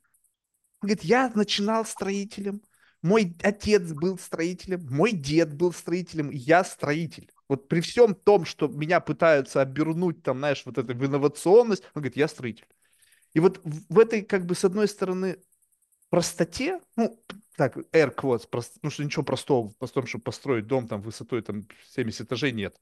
Вот. Но в этой условной простоте есть какая-то такая, знаешь, мудрость, сила и какой-то прямо обволакивающий все это как бы какое-то уважение. Когда ты там написал 10 код, строчек кода, ну там тысячу строчек кода, это тоже гениально, безусловно, но как будто бы в этом нету столько жизни, потому что когда у тебя стройка, у тебя э, логистика, у тебя рабочие, там, не знаю, там куча всего, куча-куча-куча всего, и это все нужно как-то удерживать в одном моменте, и это сопряжено с какой-то человечностью, проявлением себя, проявлением харизма, проявлением уверенности, в общем, как-то тебя это тренирует. И вот когда ты работаешь, сталкиваешься с такими людьми, принято же говорить, что какое-то есть опыление взаимное. Но если ты работаешь, ну, работаешь, дурацкое слово, 90-ми пахнет от этого, как бы э, сотрудничаешь или взаимодействуешь с людьми этого, из этой индустрии, там еще что, ты как-то все равно видишь, вычленяешь какие-то черты их характера и что-то имплементируешь в себя. Вот было что-то, что по, э, мог бы ты вычленить вот это вот компонент как бы добавочного какого-то слоя, который ты получил благодаря работе с, вот, с представителями такого серьезного B2B бизнеса. Да, то есть на самом деле а, там есть несколько черт, которые прям их видно, наверное, при первом разговоре. А, первое – это быстрое принятие важных решений. Они очень быстро принимают э, важные решения. То есть а, любой вопрос, он не переходит за черту суток. То есть внутри суток я решу этот вопрос или делегирую, как угодно. Вот. Второй момент – это умение управлять и делегировать. Да? То есть, на самом деле, ты, ну, какой бы ты хороший строитель не был, ты а, не построишь в одиночку ничего. Да? А, по сути, у них очень а, прокачанный скилл по сравнению с остальными в именно управлении людьми и управлениями их ожиданий. А, и третий момент – это умение разговаривать с разными категориями людей. Что я имею в виду? Я имею в виду а, хороший девелопер, именно собственник, он а, должен уметь договариваться и с властями на одном языке, со строителями на втором языке и с экономистами или там, с банками на третьем языке. И, по сути, везде он должен быть своим, и если он не будет своим, он просто не добьется своих целей. Вот, поэтому в целом, повидав таких людей, поразговаривав с ними, я вот вижу вот три таких основных черты. На самом деле их можно применить к любому предпринимателю и к любой сфере. Не, не, вот это последняя черта. Мне почему-то кажется, что... Первые, те, что я обозначил. Стройки, угу. Да, в стройке вот это очень сильно важно. Э, видишь, вот именно, давай возьмем последний момент, как именно умение разговаривать с разными категориями немножечко звучит, знаешь, как-то так очень по-российски, да? как бы категория это, это нормально, нет. Я, но, я, но я имею в виду, да, ну, то есть, как бы мы да, себя да, да, я в виду работу. помещаем в какую-то там категорию, типа мы там... Вот это вопрос в том, что действительно умение, если есть, а объективно есть, то есть мы не равны, то есть есть социальное неравенство, есть люб, ну, любого рода неравенство. И, но сам факт того, что ты будешь разговаривать одинаково успешно, без вот этого как бы пафоса, потому что пафос в какой-то момент мешает правильной коммуникации, катаясь на этом этаже с нулевого, ну или даже с минус там, или там, если паркинг там 5 этажей, с минус шестого до там, до сотого, где там сидит какой-нибудь там, не знаю, бюрократический царек. То есть вот и вот это вот умение, оно не свойственно IT-предпринимателям. Несмотря на то, что как бы они все там кричат про diversity, inclusion, и мы там все, они все плюс-минус, вот этот вот бабл, вот этот вот технологический, они очень похожи. Несмотря на то, что как бы, ну, все одинаково разные. Но плюс-минус они не в состоянии как бы вести беседу с тем, кто, допустим, ой, ты токсичный, ты там обесцениваешь. Вот представь себе, приходит там, не знаю, там Иваныч там какой-нибудь на стройплощадку там работает там прорабом всю жизнь, там, не знаю, там, или кто угодно. И говорит, слушай, что-то там, говорит, слушай, да ты херово ешь, вот ты, Иваныч, ты токсичный. Че? Какой токсичный? То есть есть строительные нормы, блин, есть там то-то, то-то, то, что нужно быть сделано. Там, как бы, и, и, и это как бы некая адекватность, понимаешь? То есть вот есть проблема, есть как бы адекватный способ заявить об этой проблеме. Я не должен тратить свое время, чтобы понимать, насколько у тебя сложная как бы, твоя душевная организация, чтобы объяснить, какую херовую ты только что ошибку совершил. Вот это, знаешь, вот это вот тренд на вот это вот состояние некого такого правильного изложения, кон, как бы конвертирования правды до уровня того, как, чтобы ты ее в состоянии проглотить мог, чтобы она, знаешь, глотку тебе не жгла или уши не резала. Это исключительно сегмент IT. В реальном мире, то есть в мире там людей, которые реально занимаются серьезным делом, я думаю, что это стало ну, это тоже туда пытается прорваться, потому что там пытается их отсудить, отжать еще что-то. Но в целом, мне кажется, это еще в меньшей степени сохраняется, потому что люди понимают, что это бред собачий. А диверсификация, да. вот это все, э, типа делегирование, это все, это, это уже везде ты сейчас найдешь. Любой айтишник скажет, о, я делегирую там то-то, то-то, то. Когда я стою на гвоздях, да, я да. там делегирую свой мозг там кому-нибудь другому.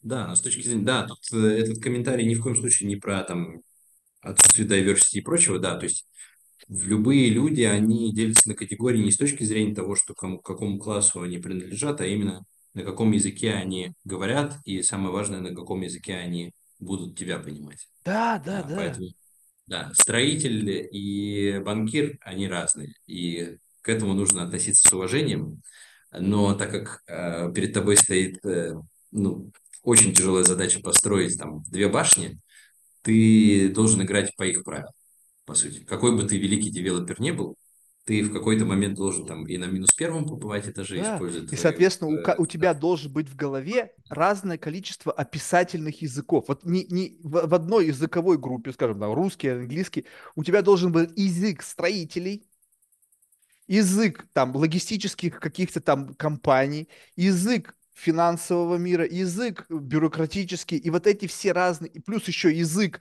сейлзов, маркетинга, всего того булщита, который нужно сделать, чтобы потом это куда-то впарить. Ты должен со всеми понимать и как бы уметь разговаривать. Соответственно, чем больше в твоей полярность вот этих вот зон, с кем тебе приходится общаться, тем гибкость. Ты знаешь, такое ощущение, что разговариваешь с человеком, и он моментально тебя считывает, знает, куда тебя поместить, в какую коробочку, которую, ну, так, у него включается язык, с тобой такое ощущение, блин, такое ощущение, что мы всю жизнь с тобой вместе бок о бок жили. И вот это вот умение моментально считывать как бы твой ну, культурный код и адаптироваться под этот культурный код с целью ну, достижения максимально эффективной коммуникации, это талант. А когда люди сейчас живут так, мне с этим человеком некомфортно, cancel, cancel, cancel, cancel. Соответственно, ты сделал пузырь из людей, которые либо тебе поддакивают, ну, такие, знаешь, согласны со всем. Ой, ты такой классный с утра до вечера.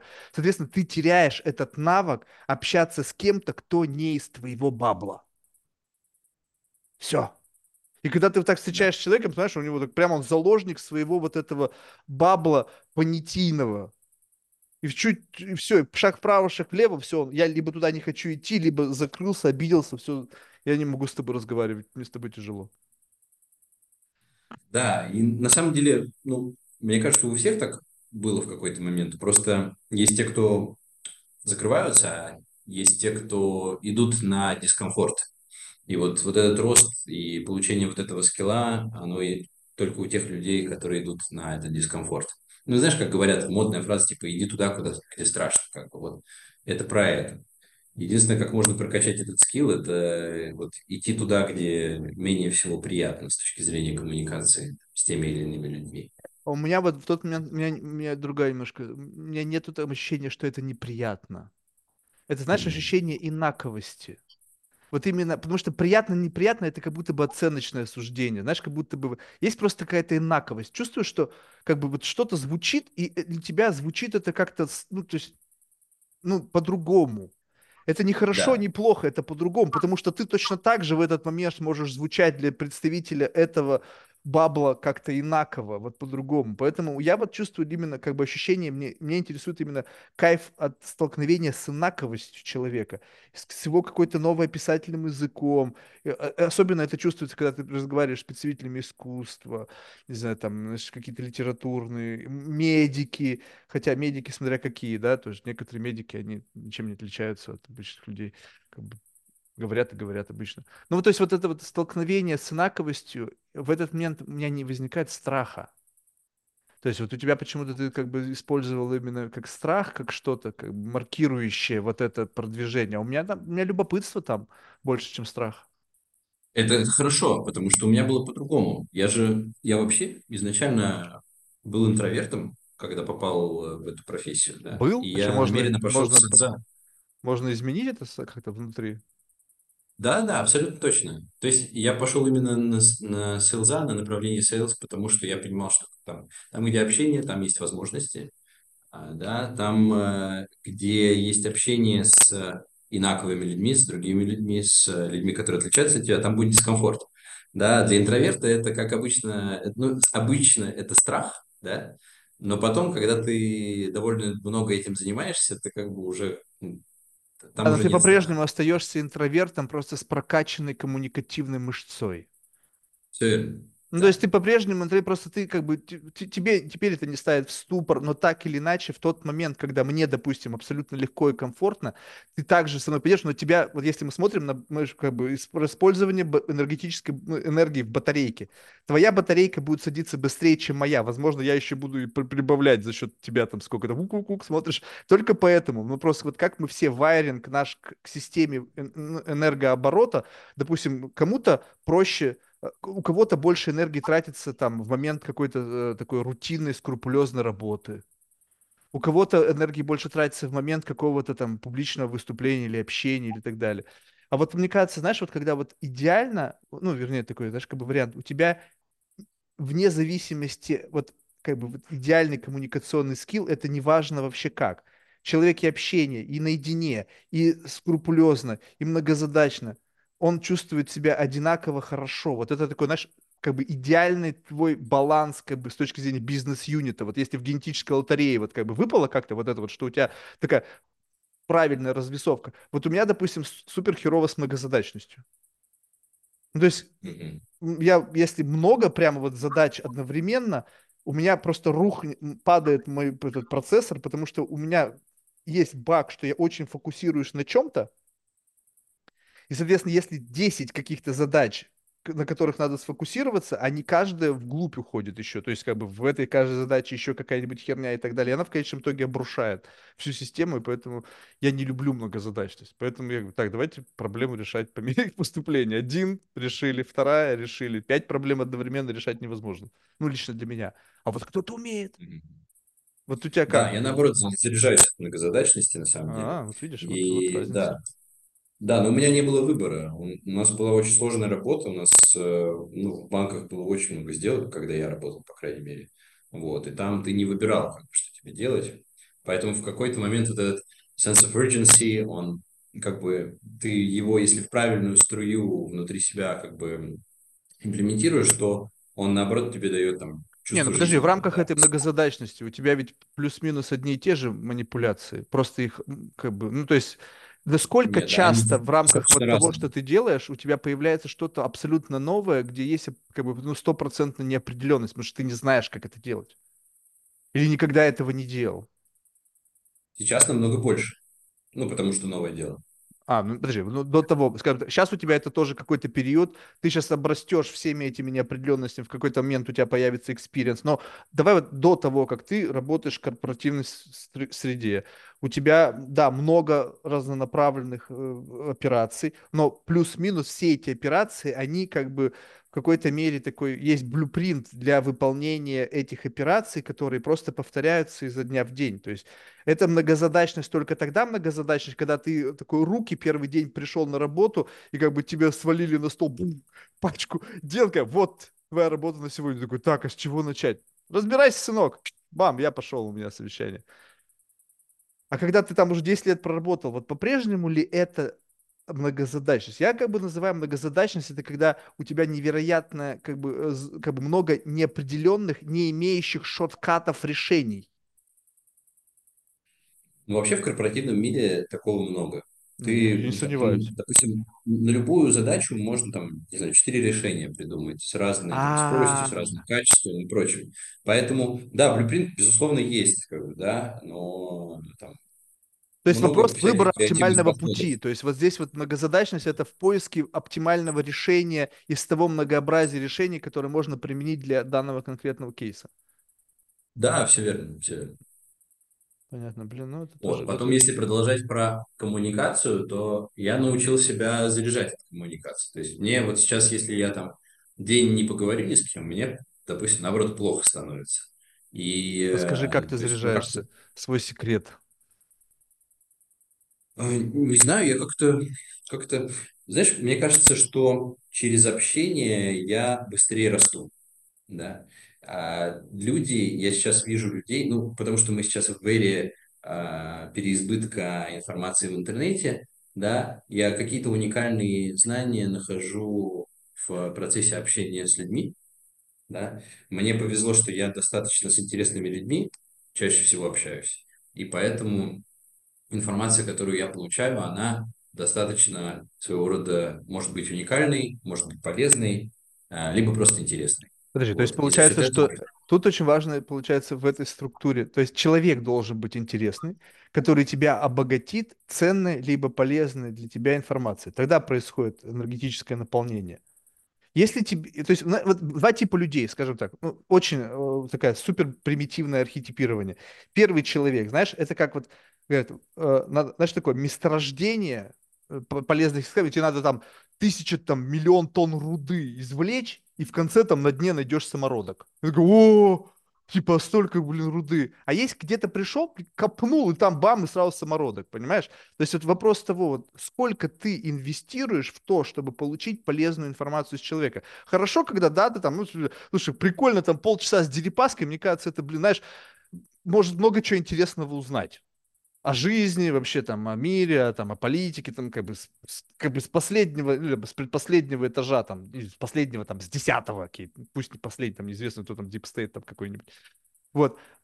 Но когда это обычный человек, как бы, то получается, что, что из него так вот самородки не сыпятся. Ты сколько ты инвестируешь в то, чтобы оттуда что-то полезное получить. Либо ты просто натыкаешься, если это сходу есть полезно, я это беру, если не полезно, то я просто как бы окей, спасибо, двигаюсь в другую сторону. Да, но мне в данном случае повезло, потому что ну, я всегда при делах был.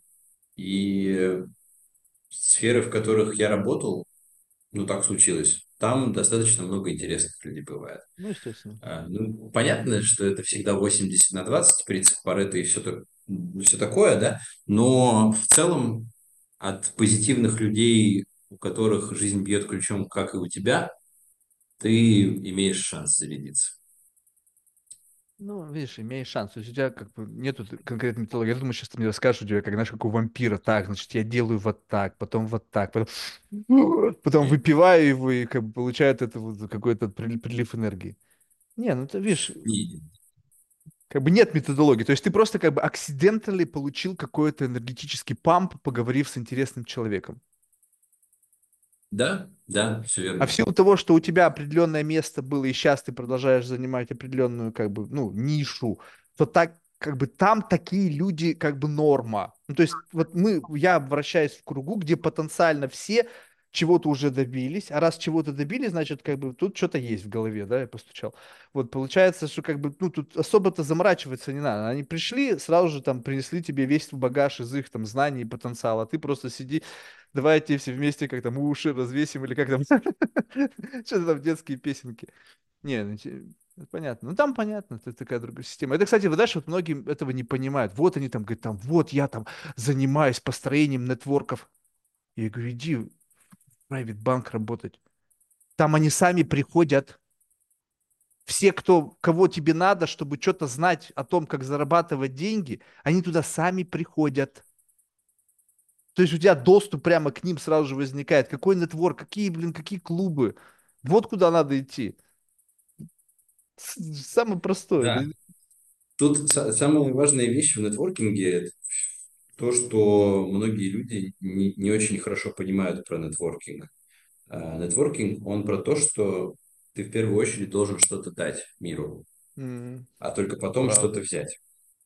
А, но чтобы что-то дать, нужно быть наполненным. А быть наполненным можно только после того, как ты а, совершил какое-то а, над собой усилие да, в ту или иную сторону. Ну, там, есть люди, которые там, в типографии разбираются, есть люди, которые в финансах разбираются, есть люди, которые в стройке разбираются. Но если ты ни в чем не разбираешься, ну, нетворкинг пока не для тебя. То есть Слушай, ну, нет, это, наверное, ну, вот посмотри на меня, я ни в чем не разбираюсь. Ну, я как-то более-менее, как-то, знаешь, вот, знаешь, как, как, как ментальная шлюха туда пробираюсь и могу, могу с многим с кем поговорить. То есть разбираться вот вопрос, э, как бы, система ценностного обмена, вопрос just enough. Вот если ты хочешь быть экспертом, тогда да. Но понимаешь, что тебя будут воспринимать всегда, типа, а, Стефан, ну, это с финансами что-то связано.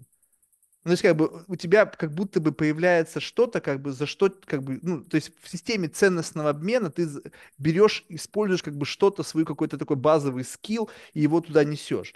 А можно говорить о неком, как бы, просто умении коммуникации. Понятно, что ты даешь что-то, но не даешь экспертность.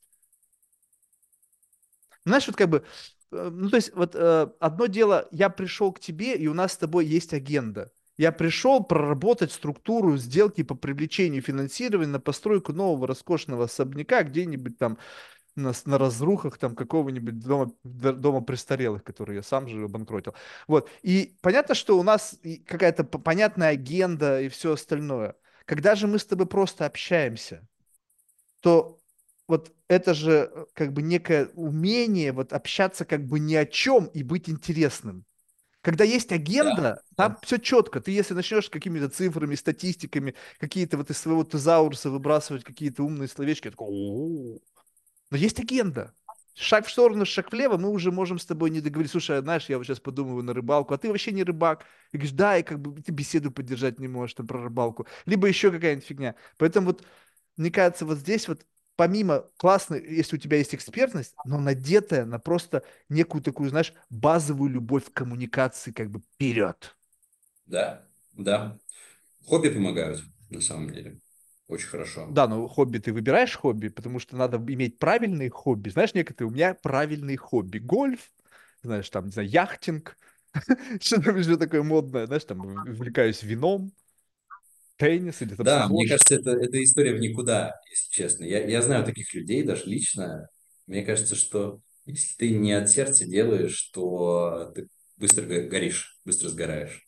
А какое у тебя Поэтому... вот такое хобби есть, которое действительно твое вот искреннее хобби?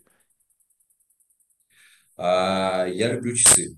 Я коллекционирую часы. Mm. Я прям книги читаю про них. Такое удобное хобби, да, согласись? Как бы такое правильное хобби. Ну, и да, и нет, но, знаешь, это, если честно, это от чистого сердца. То есть я как бы, я, я люблю часы, я люблю машины, э, я люблю недвижку. Да? Недвижку я связал с профессиональным, да, а машины и там часы условно остались как бы как просто увлечение, да. Но я там с детства зачитываюсь журналами про машины и прям очень-очень люблю, да. То есть здесь как бы ты копнешь глубже и ты поймешь, что это по-честному, да. А копнешь глубже с человеком, который там вчера на гольф первый раз пошел, и ты поймешь, что как бы, ну, понятно. У то есть, в принципе, адженда, ты как бы нерд в часах, то есть, а? как бы ты нерд вот в этом, как бы такой, ну, как это сказать по-русски, ботаник такой. Если тебя спрашивать про часы, то ты как бы сразу же я прочувствую, что у тебя есть некая глубина понимания вообще там специфики коллекционирования, там какого-то сложности, там машинери, вот это всех там какого-то всего, либо, либо где, да. где проходит вот, ну, то есть твое знание и как бы коллекционер. Некоторые, я знаю некоторых людей, посмотри на Майвезера, у него тоже как бы коллекция часов нехилая, но он коллекционер часов, либо скупщик. Он скупщик. Он скупщик, да, то есть скупщик. вот как бы разница, да, есть как бы. А есть коллекционеры, которые как бы тащатся, они смотрят, ты посмотри, там вот на с, задней стороны там какой-то там турбоионовый механизм, там что-то, да-да-да-да, я там уже пропал полчаса назад. Ну ты рассказывай, рассказывай. То есть вот ты такой. Да, да, ну то есть как бы коллекционирование это на самом деле, как сказать, это скилл, да, эм, Ну, то есть ты периодически это, смотришь это помесь, аукционы, там, про Винансы, да, все да, вот то это. да, то есть это как бы помесь того, что у тебя условно ограниченные ресурсы с одной точки зрения, да, ну деньги надо зарабатывать, Мгм. да, это первый момент. А второй момент, то, что на что ты их тратишь, да, Э, на какие, как бы, что ты думаешь будет в будущем с, условно, этой моделью, да, или там, если ты берешь просто какие-то модели на хайпе, да, потому что они просто популярны, как, как Mayweather делает, как все звезды в целом делают, то это одна история, но другая история, это там какие-то там охота за какой-то классикой вечной и прочие М. вещи, да, которые, возможно, там не знаю, там стоят не 20 тысяч долларов, а 10 тысяч долларов, да, но, с другой стороны, они как бы, ну, условно на века, да, вот, поэтому тут как бы вопрос, да, ну, настоящие там спецы, которые разбираются в этом, они как бы понимают там разницу между хайпом и как бы вечным, Слушай, а у вот, часов, вот, допустим, если взять коллекционеров э, искусства, ну, то есть, чтобы, может быть, мне здесь будет попроще, да. все равно есть разные периоды искусства, и коллекционеры изобразительного искусства отличаются все равно в какой-то мере по, как бы, и по стилю, и по периоду, то есть, как бы, есть, есть, конечно, такие коллекционеры, опять скупщики, да, взять там Рыболовлев, там, Брамович, там, скупщики, блядь, коллекционеры тоже, то есть все, дорогое, такое, нам побогаче, да пожирнее, заверните, пожалуйста, и в Warehouse там куда-нибудь, в Швейцарию там, или где там, Фрипорт. Вот.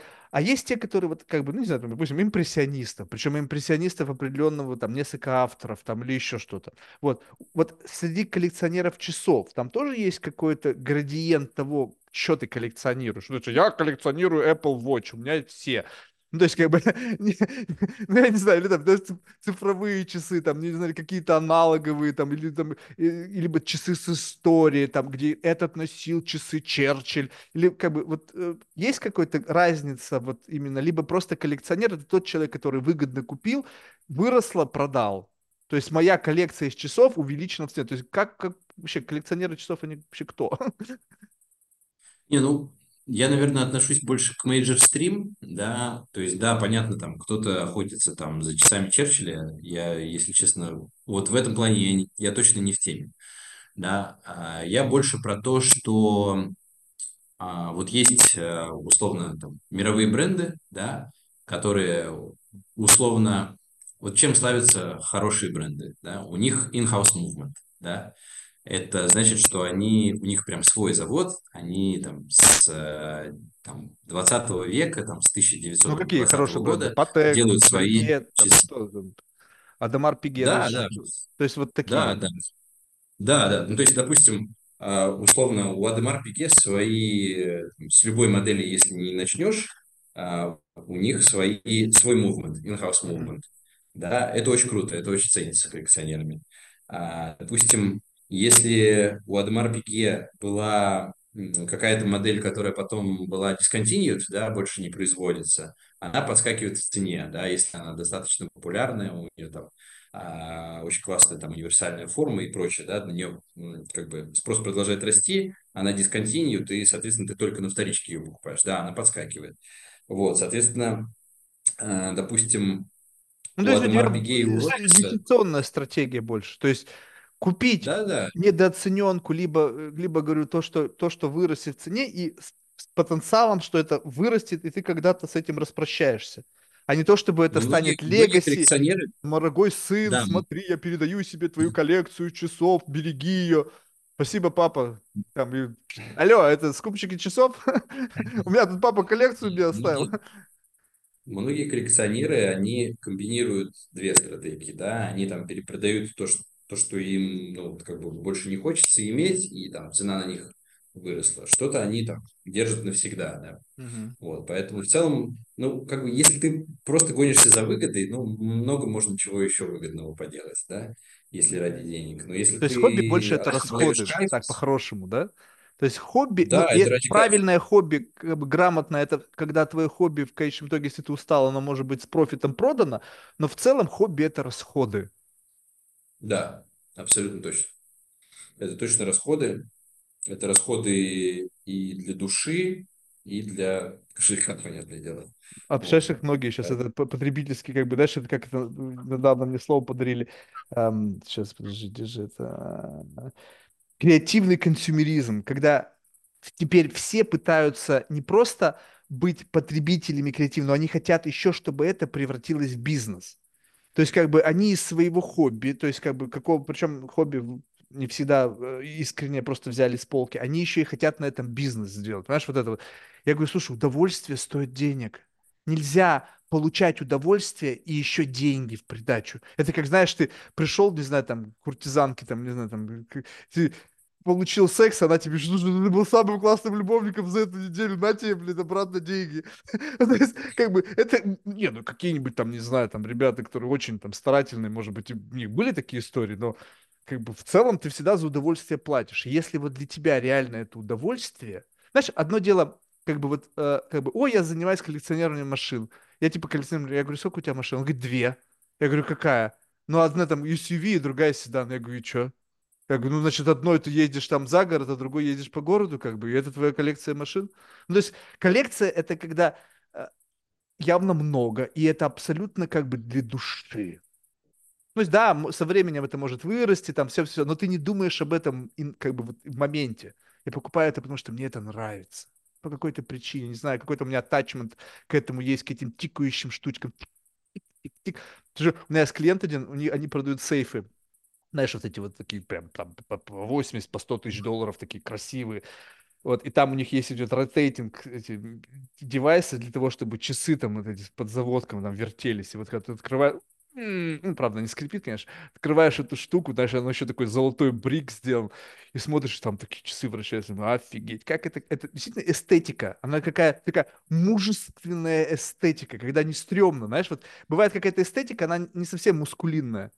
Ну, какая-то, знаешь, допустим, там какая-то... Вот взять, допустим, э, классический костюм, какой-то такой очень строгий, там есть мужественная эстетика. А когда это, допустим, уже что-то типа, знаешь, там Версачи или там Ковали, то это уже какая-то эстетика, ну, как это в другой спектр немножко, такой шоу, мэн, ну, какой-то в другую сторону. Так вот, часы — это такая уникальная мускулинная эстетика, чем она хороша, да, вот как бы что-то в этом есть такое, что, ну, оно как-то вот чувствуется какая-то вот в этом энергия. Да, ну и плюс там же сам механизм, они абсолютно все разные бывают. И есть сложные, есть простые. Но на самом деле, если посмотреть, как это делается, там, ну, на самом деле, на любую фабрику в Швейцарии можно пойти и там экскурсию заказать. Э, это целое искусство, это же суперсложный механизм, который, над которым работали не один десяток людей, да, тестировали и прочее, да, он потом собирается воедино, и он у тебя на руке. Ну, в этом что-то прям есть такое даже магическое, потому что как бы эта штука, если она постоянно двигается, она работает вечно, да. Mm-hmm. Ну, да, ее там надо подзаводить иногда, там прочее, но она работает от твоего движения, по сути. И механизмы, они супер разные бывают, да, есть замкнутые, есть скелетоны, которые совсем по-другому собираются, поэтому на них цена там более высокая, потому что их сложнее собрать. В общем, это очень круто. Мы как человечество уже не нуждаемся в часах, в этих механизмах сложных и прочее. Это было раньше, потому что в этом была необходимость. И сейчас уже так много времени прошло у нас уже есть смарт-вотчи, кварцевые часы и прочие вещи, айфоны.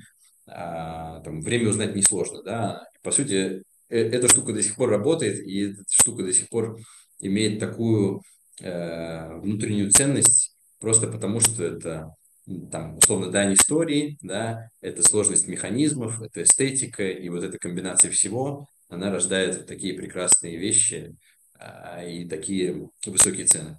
Ну, ты разбираешься, ты как бы сейчас вот если, знаешь, сейчас же, мне кажется, фейка столько на рынке. Сейчас смотришь, блин, все эти ин- инфоблогеры-то, блин, у них там, значит, и, и Ришар Мил, там, я, я, знаешь, я лично, блядь, вот я ли, лично переписывался с человеком из Решармил, который занимается там маркетингом, ну, то есть ну, мой бизнес на это построен. Говорит, Марк, типа, все классно, но нам не надо. У нас, говорит, очередь, блядь, там, на, на хуй вы тучу лет вперед. У нас просто нету, ни, ни, демант превышает наши потребности.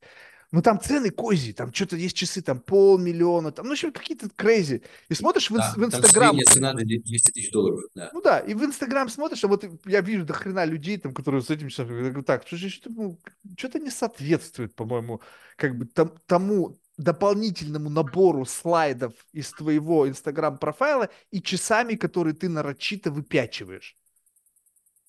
Да, Вот да. ты Это на самом деле большая проблема вот так вот это вот фейк или фейк, потому что китайцы, мне кажется, они сейчас фейкнуть может что угодно. Ты можешь обнаружить сам себя сделанный, блин, на китайской фабрике. Скажешь, так, погодите, когда вы меня успели клонировать? Да, самое главное, э, самое интересное, что сейчас китайцы научились очень хорошо подделывать роликсы настолько, что вот в Америке очень мало бутиков, да, но есть authorized dealers, да, Мгм. и по сути У меня мало тебя бутиков, я бы dealer, сказал. да, ну, в общем, они должны аутентифицировать часы, которые ты им принесешь. Мгм. Ну, они могут по, по твоей просьбе это сделать.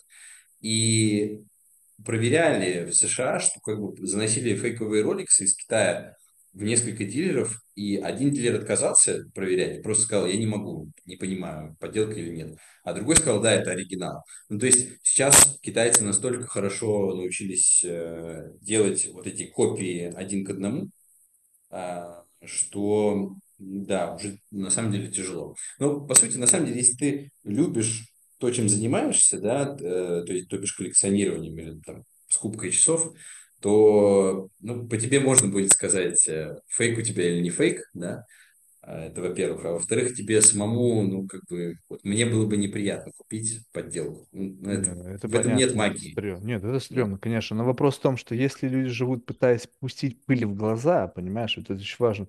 Только нужно всегда соответствовать. Ну, э, Самый простой способ понять. Однажды, знаешь, мы приходим, какая-то была пьянка или еще что-то, я не помню. Меня куда-то позвали на день рождения.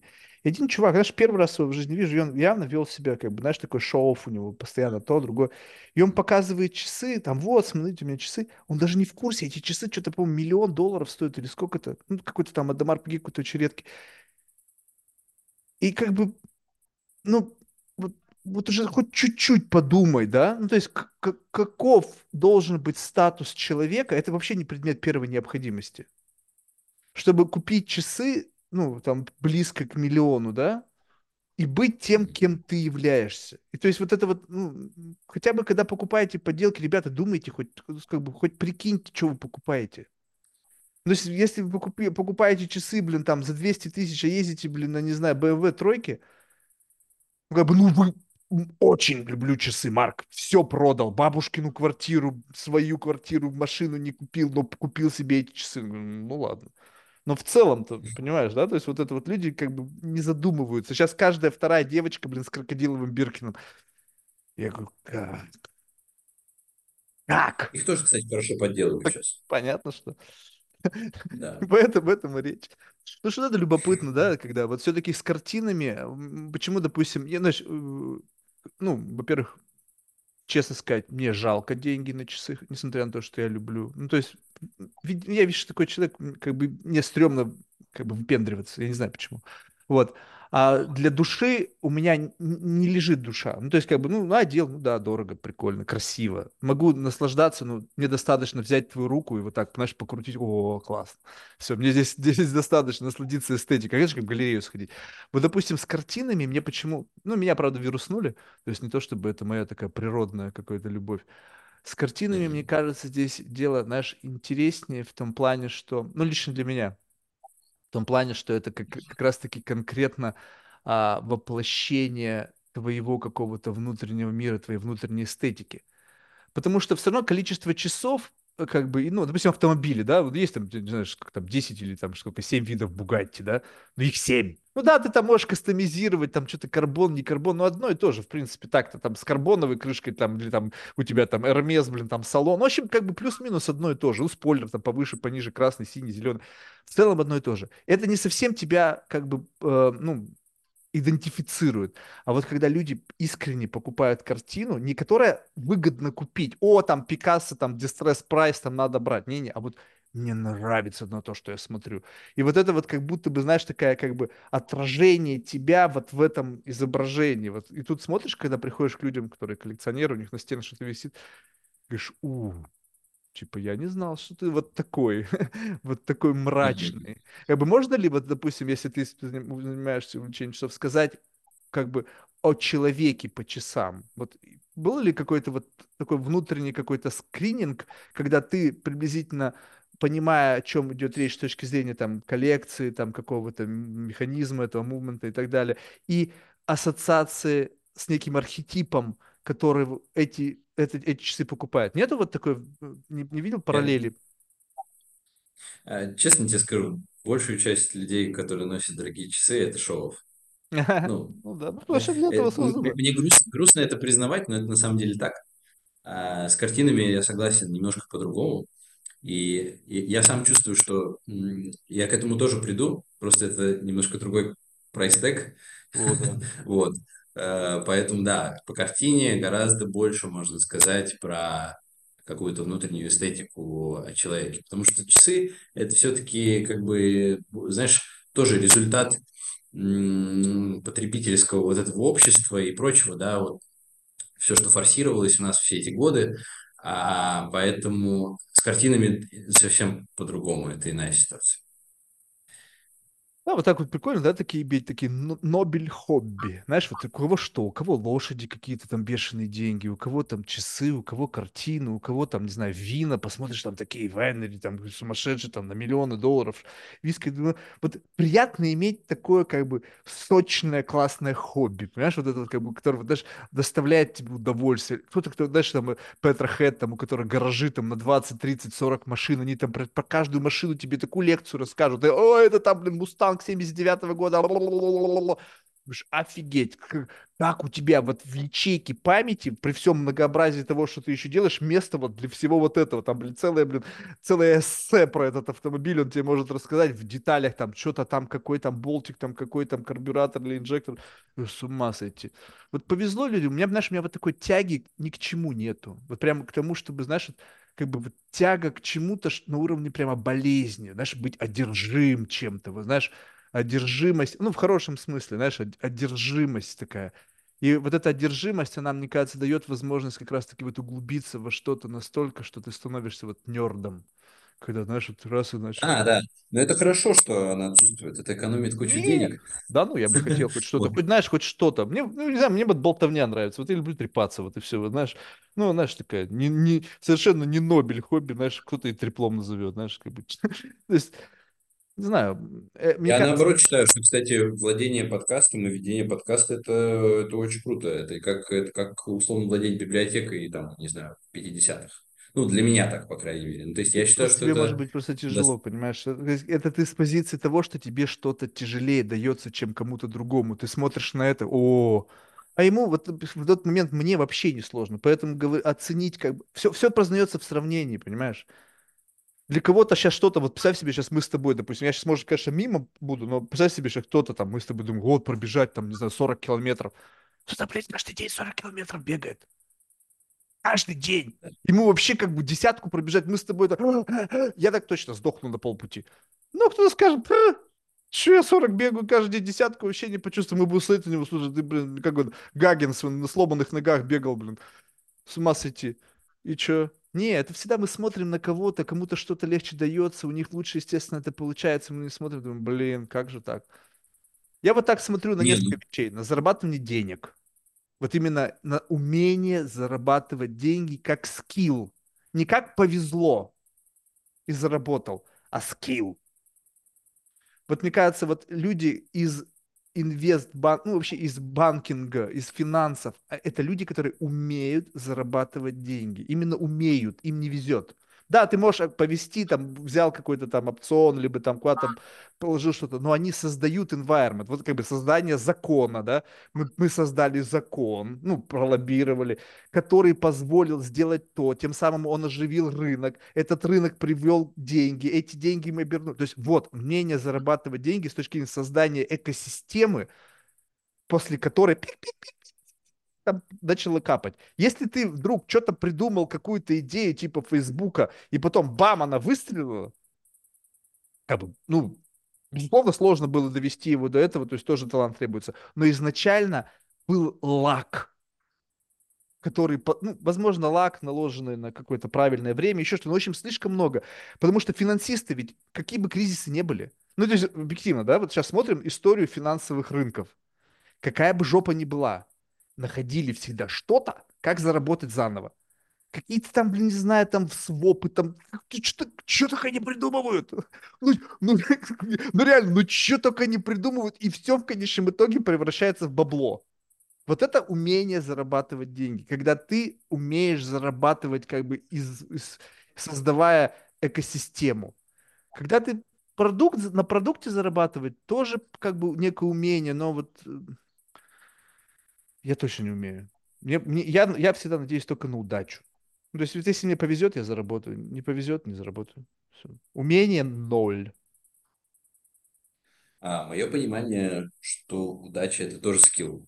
Его тоже надо качать. Как это? Ну-ка расскажи, мне интересно это. Ну, а я считаю, что знаешь, так э, многих евреев так воспитывали, что на самом деле повезет это не это не стечение обстоятельств, а это то, что ты привлекаешь в свою жизнь а, своим сознанием. Я, ну, это немножко не научное объяснение, и, и я на самом деле на него даже не претендую. Вот, но я, знаешь, был моложе, прочел одну штуку такую Березовского. А, ну, наверное, помнишь такого олигарха. Конечно, помню. Блин. У, него, у него была брошюра а, про вальпинизм. А вальпинизм состоит из двух слов. Воля и альпинизм. Да. И она буквально там на 20-30 страниц, реально брошюрка, даже не книга, вот, где он объяснял, что как бы да, там ты свои... Сейчас это очень модно, и на всех, на самом деле, тренингах об этом говорят, что твоя мысль, она порождает твою реальность. Но там немножко глубже про это рассказывают, и что, да, действительно, как бы, вот сначала есть мысль, а потом реальность. И вот то, что между мыслью и реальностью, это и есть вот, вот эта вот удача, про которую мы говорим. Удача – это что? Это просто подходящее стечение обстоятельств, которое нам подходит больше всего, правильно? Вот, соответственно, а, там есть там разные ментальные упражнения, которые как бы позволяют там, лучше чертить то, что ты хочешь видеть в реальности, да, ну это то, что модно называть. Нет, подожди, но это, а, насколько ты визу, насколько в деталях ты можешь визуализировать пространство? Вопрос в другом. Вот давай так, вот что, я понял эту метафору, это понятно. Но вот, допустим, я о чем говорю? Вот ты какой человек? Вот скажем так, что если есть, допустим, какой-то базовый уровень визуализации, детально проработанный, хорошо, допустим, мы принимаем это за некое как бы пространство, в которое ты хочешь извергнуться, да, как бы некое как бы место, где бы ты хотел оказаться. И дальше, на пути к этому, давай с метафоры э, зимней рыбалки. Вот представь себе заледенелое озеро, так? И вот есть люди, которые зык тут просверлили, зык тут просверлили, зык тут, и вот они вот, знаешь, такие вот мета, мечутся по полю, сверлят дырки, тратя на это какую-то энергию, ну и в какой-то момент они находят место, где рыбка застоялась, и надергали. Вот ты какой, либо я, я пришел на поле, сел, одну дырку просверлил, и все, и сижу, знаешь, до победного. Там уже все замерзло, на носу сосулька, на конце сосулька, но жду, что рыбка приплывет ко мне. Там напугает сосед, там, блядь, сверля там дырку, э, стайкой приплывет, и она клюнет. Вот ты кто? Ты тот человек, который знает, что он хочет и ждет какого-то, вот как ты сказал, некого э, э, состояния, в котором как бы все станет так, как необходимо для того, чтобы реализовалось то, что ты хочешь, либо будет метаться в поисках этого идеального места, в котором все произойдет так, как ты хочешь. А я считаю, что это не важно. Объясню. А, не, ну да, будто бы о расходе энергии. В целом результат да, да, я понимаю, я понимаю. Но ты можешь и то, и то делать на самом деле. Тут э, важно, что у тебя в голове. Как бы, если ты будешь представлять, как ты ловишь рыбу, у тебя будет больше шансов, чем если ты будешь представлять, что у тебя ничего не получится. Это, это, это я понял, это понятно. Но вот в этот момент, ты понимаешь, как бы, знаешь, вот это метание. Как бы люди говорят, надо что-то делать, чтобы повезло. Знаешь, как бы вот этот анекдот стандартный, типа ты лотерейный билет купил, ну типа как бы, ну что-то типа этого, да, что как бы ты хотя бы лотерейный билет купил, ну что-то типа вот в, в этой истории. А мне кажется, везение, оно не зависит от интеншена. Ну то есть как бы э, что типа надо помещать в себя в пространство, знаешь, вот разговариваю с девушкой, знаешь, мне нравится ну, отдельная история, я обожаю разговаривать с женщинами сейчас без сексизма. Она говорит, я, я занимаюсь, типа, саморазвитием. Я говорю, нафига тебе это надо? Ну, то есть, как бы ты внешне уже получилось, тебе, в принципе, как бы ничего больше не надо. Нет, я занимаюсь саморазвитием, чтобы быть интересной. Я занимаюсь как-то бизнесом. Я говорю, зачем тебе быть? Ну, все подхожу к тому, что как бы, быть интересной для мужчин определенного типа. Ну, то есть, как бы я делаю что-то, чтобы иметь, как бы, ну, подороже себя продать, как бы в, в рамках вот mating strategy, да, чтобы думали, что там в хорошем флаконе есть еще и какой-то биологический субстрат, там какой-то, что там варится там в голове что-то. Окей, проблем нету с этим. Но получается, что можно для этого что-то делать, а можно просто как бы на... будет то, что будет, и удача это и есть как раз то самое состояние, когда а, а, происходит то, что как будто бы помогает тебе. Но пушить себя в поиск того, что тебе повезет, это как бы, ну, какая-то пустая трата времени.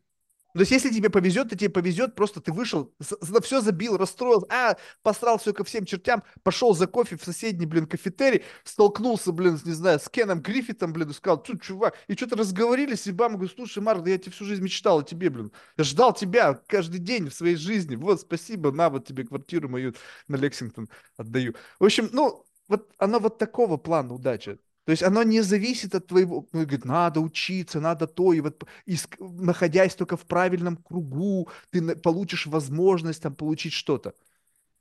Я вот как, это не удача будет, это будет работа, это стратегия, эта стратегия приводит к результату. Удача – это не стратегия. Удача – это бум, что-то случайное. Нет, определенно нет, но просто э, мне кажется, да, мой эмпирический опыт подсказывает мне, что при правильном настрое везет чаще. Только и все. Хорошо, это не работа, это ни в коем случае не работа и прочее там, да. Но э, мечтать надо уметь, да. О, да. Надо уметь э, видеть то, чего еще нет, да. Уметь, уметь видеть лучший для себя сценарий. А, и если ты видишь, у тебя больше шансов его воплотить, потому что если ты не видишь, то точно ничего не будет. Это как корабль, который, у которого нет маршрута, да, он просто скитается по морю. Он никогда не доедет, потому что он не знает, куда он едет. Вот, поэтому тут, не знаю, мне кажется, большая роль визуализации. Да, Потому что, мне кажется, только поэтому... с этим надо не заиграться. Вот знаешь, вот если верить вот всей вот этой эзотерической херне, да, с визуализациями, вот мне, у меня, ну, опять же, презумпция некая, что мне кажется, у меня очень хорошее воображение. Я могу в деталях, сейчас вот ты меня спроси любой моей фантазии, я тебе помещу прямо, блядь, под ковер залезть и скажи, что там под ковром в углу, там в соседней комнате, я тебе скажу, что там есть какого цвета, там, какие там песчинки, там пыль. Я ну, настолько могу визуализировать, видимо, в силу моего, как бы, знаешь, этого психоделических постоянных упражнений. Вот но мне кажется, тут палка о двух концах, что если говорить о том, что как бы вселенная тебя услышит, тебя поместит, мне кажется, вселенная просто думает, что я уже там. То есть, как бы, удача не случается, потому что настолько я в своей психологической реальности нафантазировал, что я там, блядь, живу, блядь, в особняке, там у меня яхта, у меня там все, все, все, что вселенная думает, у него это уже есть.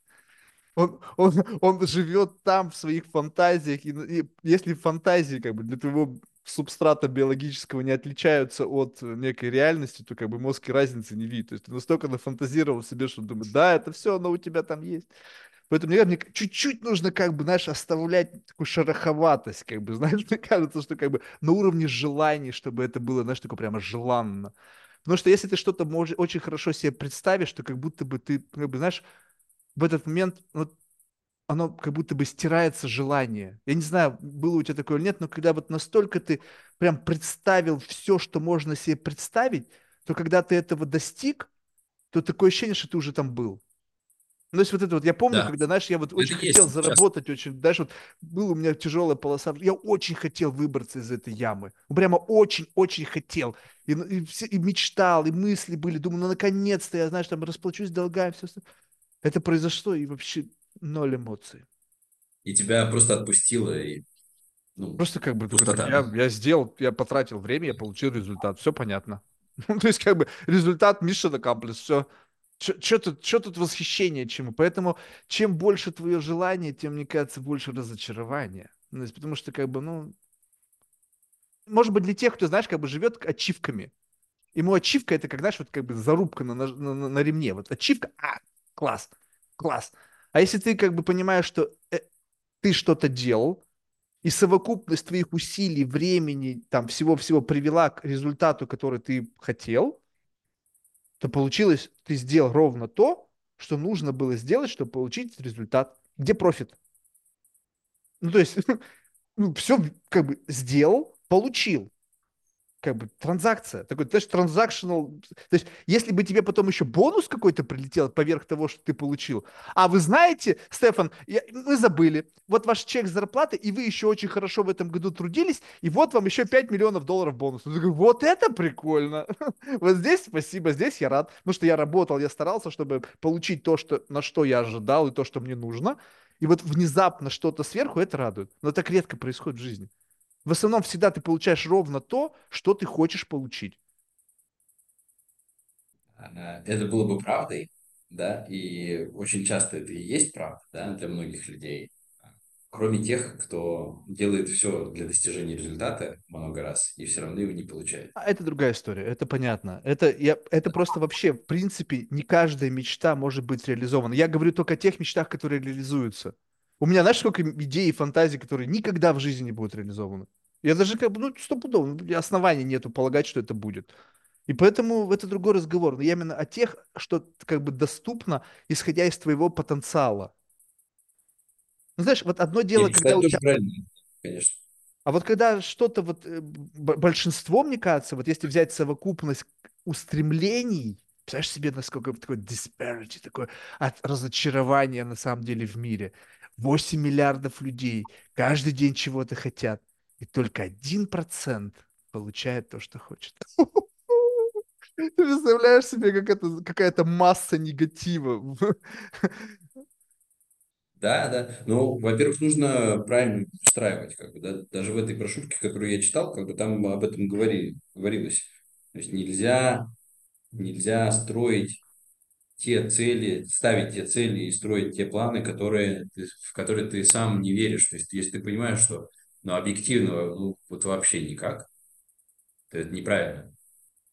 Там тебя в любом случае будет ждать разочарование. А как быть с визионерством? Знаешь, вот это вот как бы вот слепая вера. Вот тут смотри, вот очень же важный компонент. Вот есть вот люди визионеры. Они верят во что-то, во что никто не верит. Ну, ну как, не знаю, там, про Илла Маск говорили, блин, ступень будет возвращаться, ты типа, ты что, дурак, мы там, блин, еще с Циолковским, блядь, вместе пили, блин.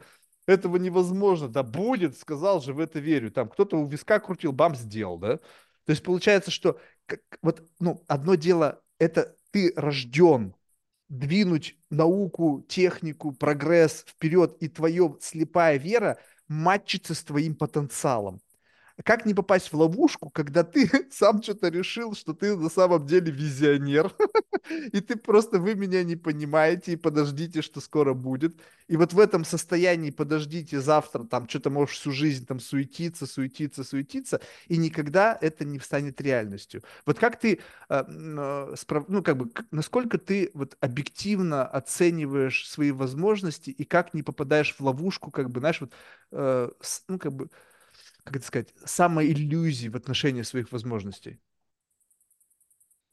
А, это то, что у вас называется self-awareness, да, насколько я знаю. А, на самом деле это тоже скилл, это нужно уметь прокачивать себя, нужно смотреть со стороны. Ну, то есть всегда нужно видеть а, свой потенциал со стороны. Если тебе нужно, собирай обратную связь с других людей, там, которые, ну, как бы не заинтересованы в результате и наверное, не побоятся тебя обидеть. Вот, поэтому это нормально. То есть реалити-чек, он должен быть в любом случае. Это полезно. Да, даже очень, на самом деле. Да. Потому что ну, это позволяет тебе скорректировать твои планы и сделать их более реальными. В последнее время те люди правда не скажут, когда либо тебе скажут с позиции злобы, знаешь, какого-то негатива, потому что в них говно закипает, и они даже не тебе это говорят, а просто как бы, знаешь, вот что-то сказать, просто гадость.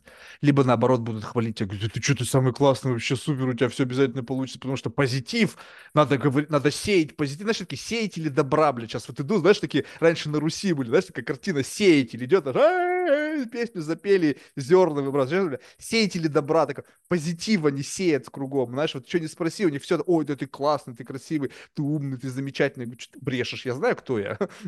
Тормози. Поэтому, блин, обратную связь сейчас собрать, как бы, с одной стороны, все на это заморочены, с другой стороны, как бы, обратная связь, это такое ощущение, что стоит стало настоящее дорого.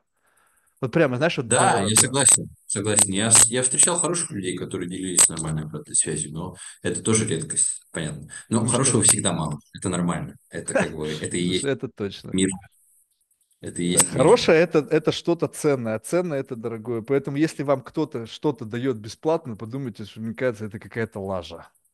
Потому что так вот, даже просто так вот, как бы, как бы мне не платят за оценку, да, и с другой Да. стороны, да, вот как бы это же надо все равно инвестировать в оценку твоих скиллов, даже просто для того, чтобы ответить на твой вопрос. Слушай, а как вот, я даже не знаю, как вопрос сформулировать. Вот как бы ты сформулировал вопрос запроса на оценку твоих каких-то профессиональных навыков? Вот как, как он сформулирован должен быть, чтобы это было как-то корректно? А, ну, для начала нужно найти человека, который не Ну, заинтересован в допустим, нашли результате. уже. Вот, и вот раз, и ты у него спрашиваешь. Да. Он должен посмотреть тебя в деле, и тогда ты просто ему обозначаешь свою цель, а, конечную цель, да? А, И ну, вопрос простой, как бы, как ты считаешь, вот тем-то, тем-то, тем, то, что у меня сейчас есть, до того, чего я хочу дойти, я могу добраться, делая то-то, то-то, то-то? Или ты считаешь иначе? Но нужно, чтобы этот человек был лучше тебя М. по многим параметрам. Я И думаю, это плюс самое важное правило. и плюс еще кредибилити заинтересован в, его дай- в ответа... да- дать тебе ответ, как бы какой-то, ну то есть, понимаешь, вот тут вот как бы вот незаинтересованность дать а, как бы обнадеживающий либо разочаровывающий ответ, как бы вот как бы как сделать так, чтобы это был stream of consciousness, но в этот стрим в- в- как бы включился весь твой профессионал, насмотренность и credibility. Как бы, знаешь, вот когда тебе дали оценку, не ангажировано ни к чему, потому что ведь, смотри, если ты там проектный аналитик, ты там, ну, я сейчас его обижу, он там что-нибудь на Кирова с цифрами сделает, блин, не то даст. Э, с- Скажешь, допустим, лишнего, да, расхвалится, расслабится, плохо работу выполнит. Ну, как бы, вот тут всегда какое-то, вот, как бы, насколько неангажированным должен быть человек, как бы, к тебе, чтобы выдать тебе такую прямо как слеза чистую оценку твоего потенциала. И в то же время это же тоже одна из вариантов, да, то есть нужно собрать какое-то еще количество этих оценок, потому что один сказал, один противоположный сказал, 50 на 50 тогда получилось. Э, Слушай, ну я думаю, это точно должен быть не коллега и не босс. Потому что, потому что там э, как бы это не чистая обратная связь, да, то есть она должна быть чистейшей, как слеза младенца, да, она должна быть не ангажированной, не заинтересованной, не коррумпированной, не, ну, без доли манипуляций и прочего, да, то есть это должен быть человек со стороны. А, не знаю, как в компаниях, допустим, это делают, да, допустим, есть sales, да, есть э, у него начальник, а есть клиент. Так вот, ни, и не sales, и не начальник не должны спрашивать у клиента, как тебе этот sales, да, а должен прийти третий, да, Ну, я полагаю, что это HR, скорее всего, как обычно. А, и если он спрашивает, да, у клиента, то тот может там тет-а-тет поделиться своей обратной связью, да, ну, потому что, ну, допустим, sales, он как, у него ограниченная роль, да, он sales.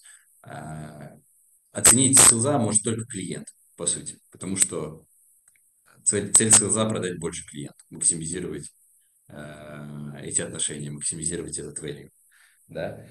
А, поэтому, ну, как бы, если у человека ограниченная роль, ну, как вот в данном примере, да, его оценить очень просто.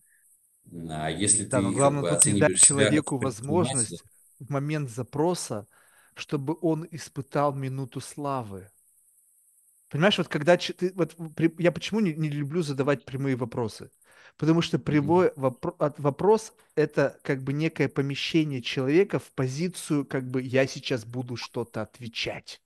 И представь себе, что вот когда кого-то, ну, допустим, клиента, да, спросили о, о продавце, то есть как бы это ваша обратная связь нам очень важна. И вот человек с неким представлением о том, какой сейчас он важный, он сейчас будет брать обратную связь, и, возможно, это изменит политику компании. Ты знаешь, что можно говорить?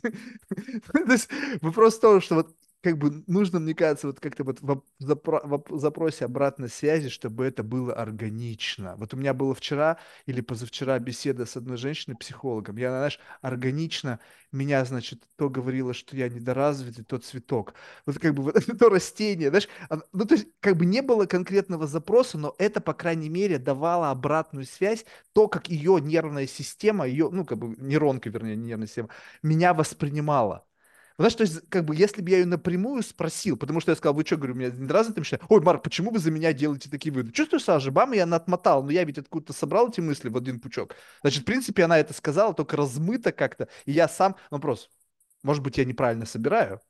Ну, мне кажется, я уж не совсем конченый идиот, да? То есть, чтобы собрать о себе какое-то представление. Соответственно, вот чем более разреженно идет фидбэк, ты просто собираешь большие данные и формируешь некий, как бы, вопрос интерпретации данных, конечно, но если более-менее адекватно их интерпретировать, ты получаешь более правильную обратную связь, нежели ты делаешь прямой запрос на обратную связь.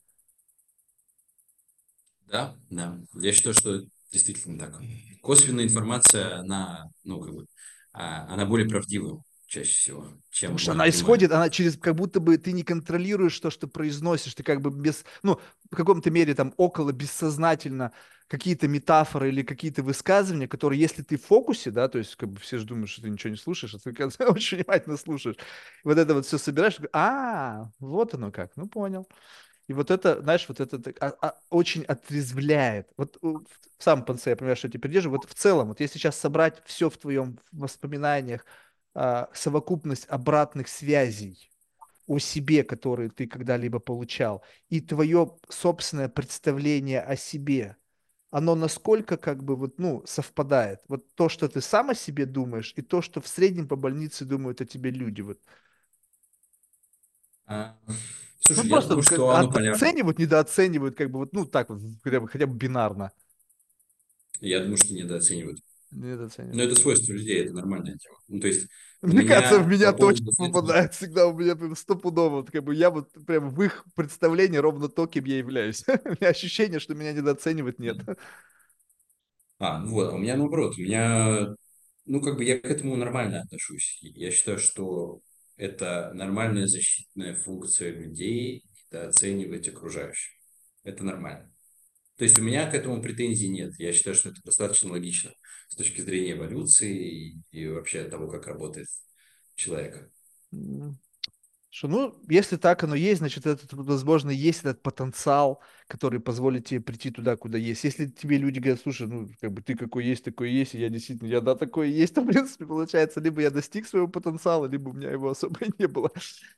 Слушай, ну, Стефан, большое спасибо. Желаю тебе успеха. Я так понимаю, что ты сейчас как бы на вольных хлебах, и тебе как бы нужна вся удача, которая только может быть. Ну, я как понял, что ты там уже с этой визуализацией разобрался, так что как ты там сам себе там... У тебя есть какой-то архетип, ну, там, не знаю, там, ну, как бы, на которого ты ориентируешь, не знаю, там, Джонатан Грей, там, Джефф Блау, там, ну, есть какие-то вот эти гуру в мире, там, инвест, real estate, там, вот этого чего, либо у тебя нету такого, как бы, как это сказать? Э, а, я считаю идолопоклонство ну да, да, да, да, да. Ну я понимаю, но есть люди, скажем так, вот сейчас не то, что я хочу стать им, а я хотел бы быть на его уровне.